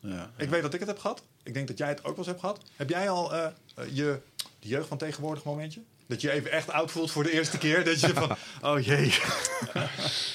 Uh, nee, ik was wel laatste keertje op een feestje waar echt, echt heel erg jong was. Gewoon discotheekniveau uh, jong. En uh, dat ik wel echt dacht, oh ja, ja, dat gedrag herken ik wel. Dat, dat was ik ook, weet je wel. En uh, ja, gewoon stoel lopen doen met drankjes en met luidruchtig doen om tof gevonden te worden. Ja. En uh, uh, was het een keertje in Utrecht of zo dat ik met uh, openbaar vervoer ging. Ging ik een keertje als een oude lul ging met de trein, weet je wel. En dan inderdaad van die jonge jochies die dan... eh, en dan keken ze even zo van, oh, dan ziet iemand. En dan, dan merkte ik gewoon dat ze tof aan het doen waren om gezien te worden. En daar ja, 100% schuldig aan, ja. En het moment dat eh, kinderen u tegen je beginnen te zeggen. En dat je maar niet meer zegt, zeg maar je. Ja, Dat was vroeger altijd zo met Ah. tantes dat ik dan u zei. En dat ze zeg maar je hoor. Dat ik dacht, Ja, nee, dat had ik laatst toen bij... eh, Ja. Ik was laatst wezen eten bij Alistair Overham. Zijn dochter eh, van 14 was, kwam thuis. Eh, en die begon ook helemaal met u dit en u dit en van die vragen. Dat ik dacht, van, wow, fuck man, ik ben gewoon, ben gewoon weer het, weet je wel. maar ik vind het wel mooi, die beleefdheid. Ja. Ja, Vind je het ouder worden, eh, vind je het eh, lastig? Nee, ik vind het fantastisch. Ja, ik, heb, eh, ik, ik hoop ook dat mijn grijsheid goed doorzet. Ik heb wel mijn eh, haar ooit eh, laten Daar, transporteren. daar wilde ik wat over vragen. Ja. Ik heb dat destijds gezien op Instagram. En toen dacht ik, ik heb er hier vaak over. Ik, ooit ga ik dat ook laten doen. Want ik wil, ik, het is gewoon heel dun. Tap out, man. Nee, man. Shave. Ik, nee, nee, ik weiger. Ik weiger. Ik wil straks gewoon op een podium staan met haar, weet je wel. Vind het fijn. Maar eh, hoe is dat bevallen? Ja, goed. Wat heb je Ja. laten doen? Is het weggehaald achter en dan... eh, Ja, ze halen het uit de zijkant eigenlijk. De, de, eh, dus ze halen gewoon jouw haar uit de zijkant. En dan maken ze in mijn geval op, op je kruin. En dan ben je ook een beetje hiervoor, denk ik nog. Ja. Ehm, maken ze gewoon gaatjes, een soort akkertje. En daar doen ze je eigen, eigen haartjes doen ze daar weer in. Het is En niet dat het dan aan de zijkant nooit meer aangroeit. Nee, nee kijk, aan de zijkant zal elk mens altijd, als jij je, je laat groeien, zit daar haar. Ja. Dus dat blijft altijd. En die, eh, het is wel dat het ruim een jaar duurt voordat het weer allemaal een beetje dicht is en, eh, en terug. Maar nee, mij beviel het heel goed. Dat heeft er meer mee te maken dat ik de keus wil hebben. Dus ik heb laatst mijn hoofd lekker kaal geschoren weer een tijdje. Maar dan weet ik, als ik het nu weer laat groeien, is er weer haar. Ja. Daar ging het voor mij heel erg om. Dat ik mezelf heel erg bewust was van zo'n dunner wordende kruin. En eh, dat vond ik vervelend. Terwijl ouder worden zelf, weet je, ik heb, die- als je het hebt, jullie hebben het wel eens over die biohacking en die, die lifehack groep. Daar voel ik helemaal niks voor. Ik hoef niet honderd te worden of eh, en ik vind groeven en grijs worden en zo vind ik allemaal fijn.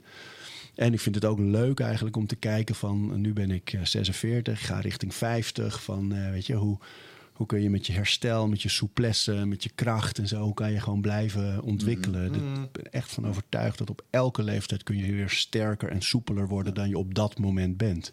En dat vind ik een hele mooie gedachte. Dus nee, ik vind het wel. waar ik nog een, eh, een, een soort van eh, interne worsteling mee heb, is omdat we hier natuurlijk genoeg eh, spirituele mensen over de vloer hebben. En dan gaat het over het stukje zelfacceptatie. En dan kan ik nog wel eens fel zijn op eh, borstvergrotingen en dat soort dingen. Of botox en dat soort, eh, weet je. Dat je daar iets in laat spuiten. Terwijl, ja, als ik nu mijn haren laat implanteren, doe ik eigenlijk precies hetzelfde. Alleen, ja, het is dan geen chemische bende. Dat is misschien dan nog het verschil.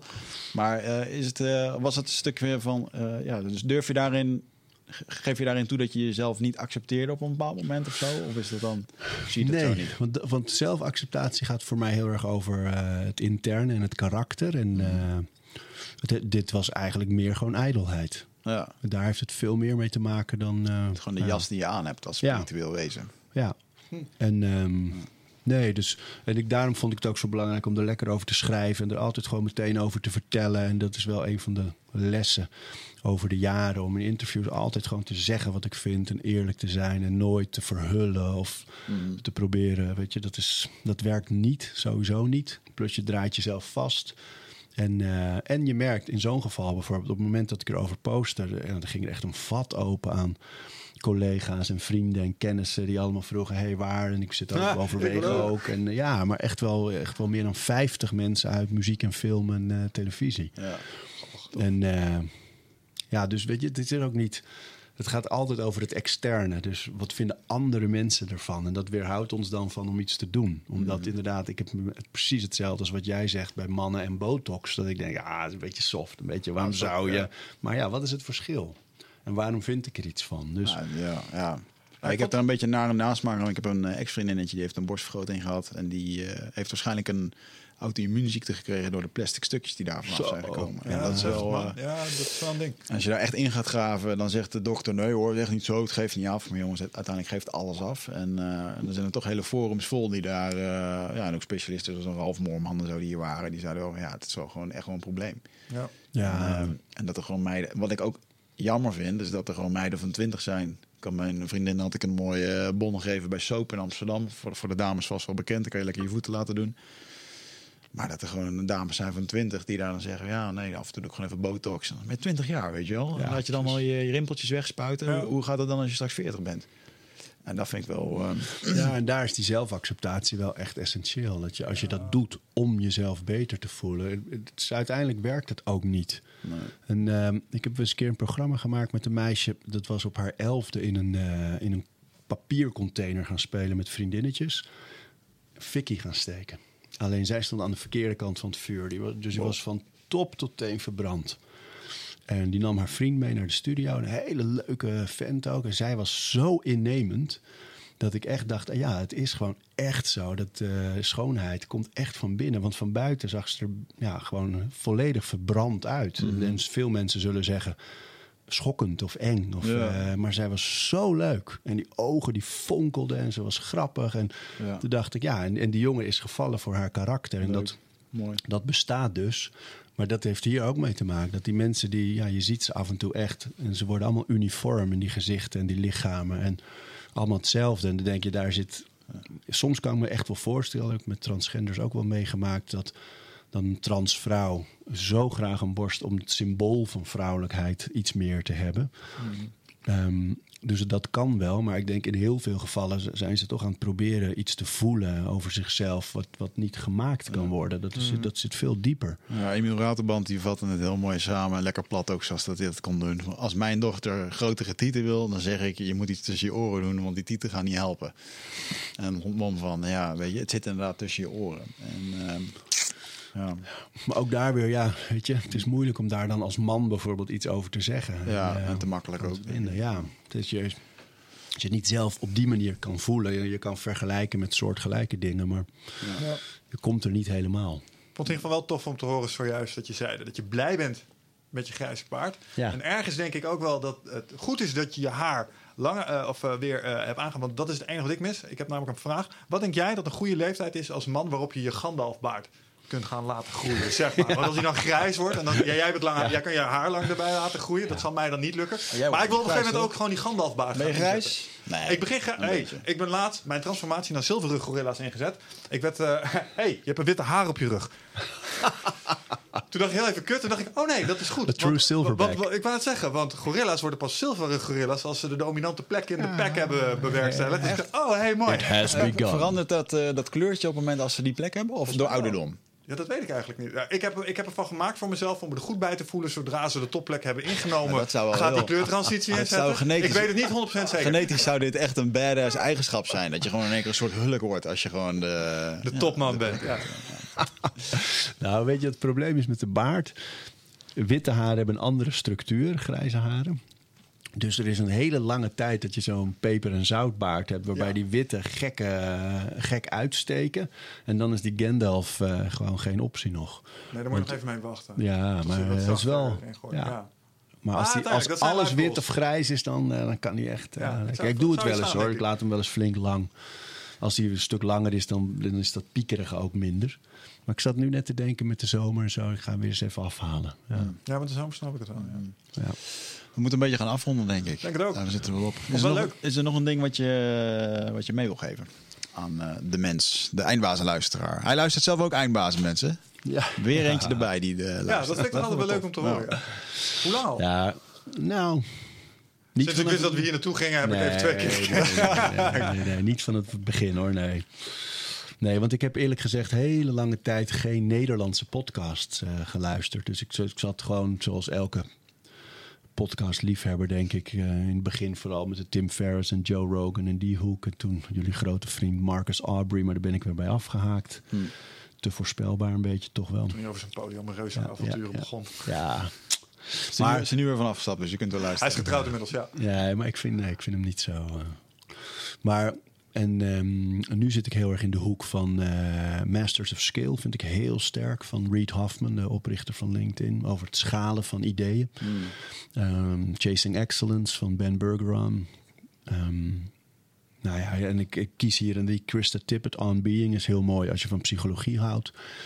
Er zijn zoveel, maar ik ben eh, eigenlijk sinds denk een jaartje eigenlijk pas sinds een jaar of zo in de Nederlandse eh, Hmm. scene aan het eh, verdiepen. En dan pik je alsnog de Engelstalige eruit, hoorde ik dat straks al. Nou, de Engelstalige podcast sneller. Ja, ik heb van jullie ook eh, zeker een, paar Nederlandse ook gehoord hoor. Maar wa- waar het mij vaker om gaat eigenlijk nu nog, is gewoon kijken hoe doen ze dat. Dus hier kijk ik ook weer, weet je, jullie hebben natuurlijk eh, je hele techniek hier, alles is hier. Sommige mensen komen naar een locatie en dat hoor je ook altijd dan een beetje aan het geluid.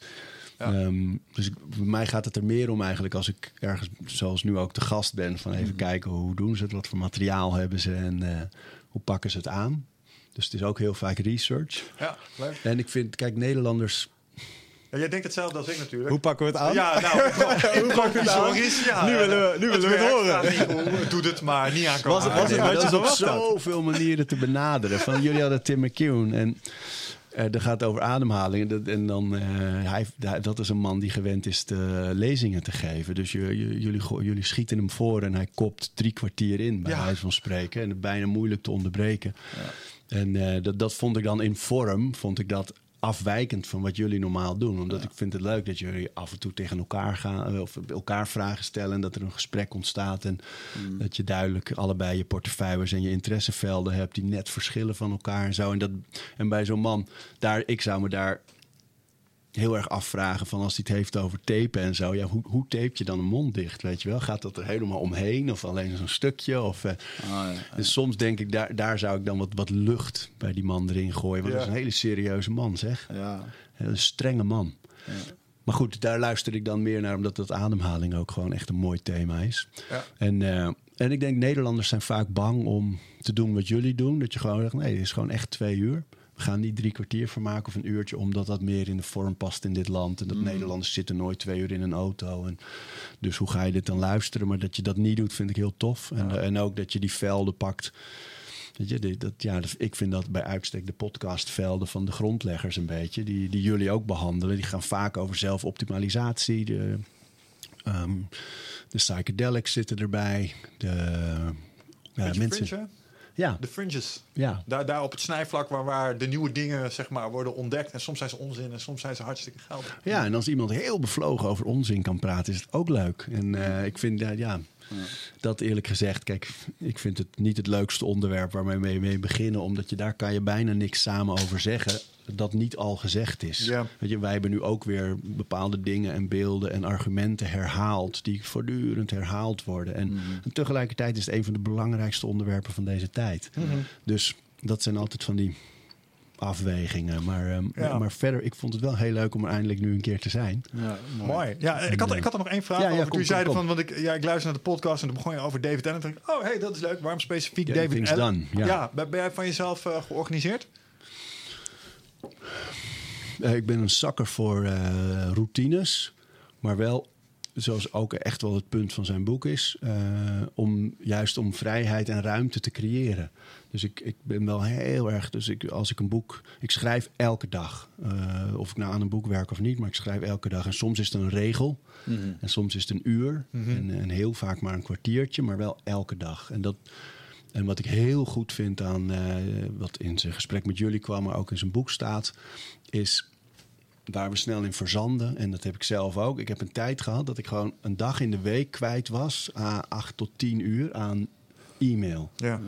En ehm, die hele theorie van, oké, zorg dat je niet op andermans to-do-list werkt. En, eh, van zijn boek. Hè. En, en ook, wat had hij, die twee minuten regel of zo? Ja, ja, Dat je ja, ja. binnen twee minuten... Gewoon direct doen. Ja, bam, bam, bam. En dat je daarmee ruimte creëert. En, en eh, dat vind ik allemaal heel interessant. En ik ben zelf wel heel erg veel bezig met wat zijn mijn routines en hoe zorg ik ervoor.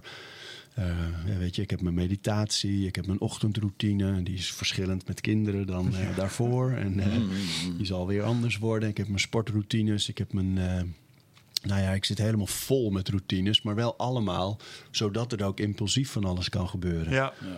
En, Vrijheid te kweken voor ja, jezelf. en met mijn telefoon ga ik op een bepaalde manier om. Dat ik, ik heb al mijn notificaties uitstaan. En eh, mijn avondroutines voor de slaap. Ehm, mijn ochtendroutines met licht en beweging. Mijn sportroutines. Dus eh, ja, Ja, check. dus daarom vond ik dat een leuk, eh, leuk gesprek. Dus inter- en hij woont in Amsterdam, hè? Ja. ook in leuk. Amsterdam. Ja, Ja, mooi. Ja. Oh, mooi. Alright. Nou, tof dat je hier in ieder geval was, man. Ja, En, dank voor de ehm, uitnodiging. Het is, eh, het is grappig dat... ehm, ik heb natuurlijk een beetje ehm, vormgehouden hoe dit gesprek dan zou gaan. En ik- eigenlijk betrap, betrap ik me er nu weer over hoe giftig het, ehm, het, dat, het normale medialandschap is met de korte content. Hè? Want de gesprekken die we nu hier hebben gehad, die heb je dus niet eh, op televisie of in de columns of dingen. Die ruimte is niet, wordt ook helemaal niet gegeven en zo. En eh, eh, dan ben ik toch wel blij dat we dan gewoon twee uur lang hebben kunnen kletsen en ja, een diepere laag hebben kunnen aanraken. Nuance, jongen. Dat is belangrijk. Dat het moet allemaal zo catchy zijn tegenwoordig. Maar zoals Ja. hier in dit gesprek ook. Ja, je kan even de ruimte pakken om even te vertellen hoe je het echt bedoeld hebt. In Ja. plaats van dat het weer in een soundbite van 10 seconden moet worden Ja, gestopt. ja, ja. Mooi. Leuk. Tof, tof dat je er was, Arie. En eh, vast tot de volgende keer. Volgende. Ciao.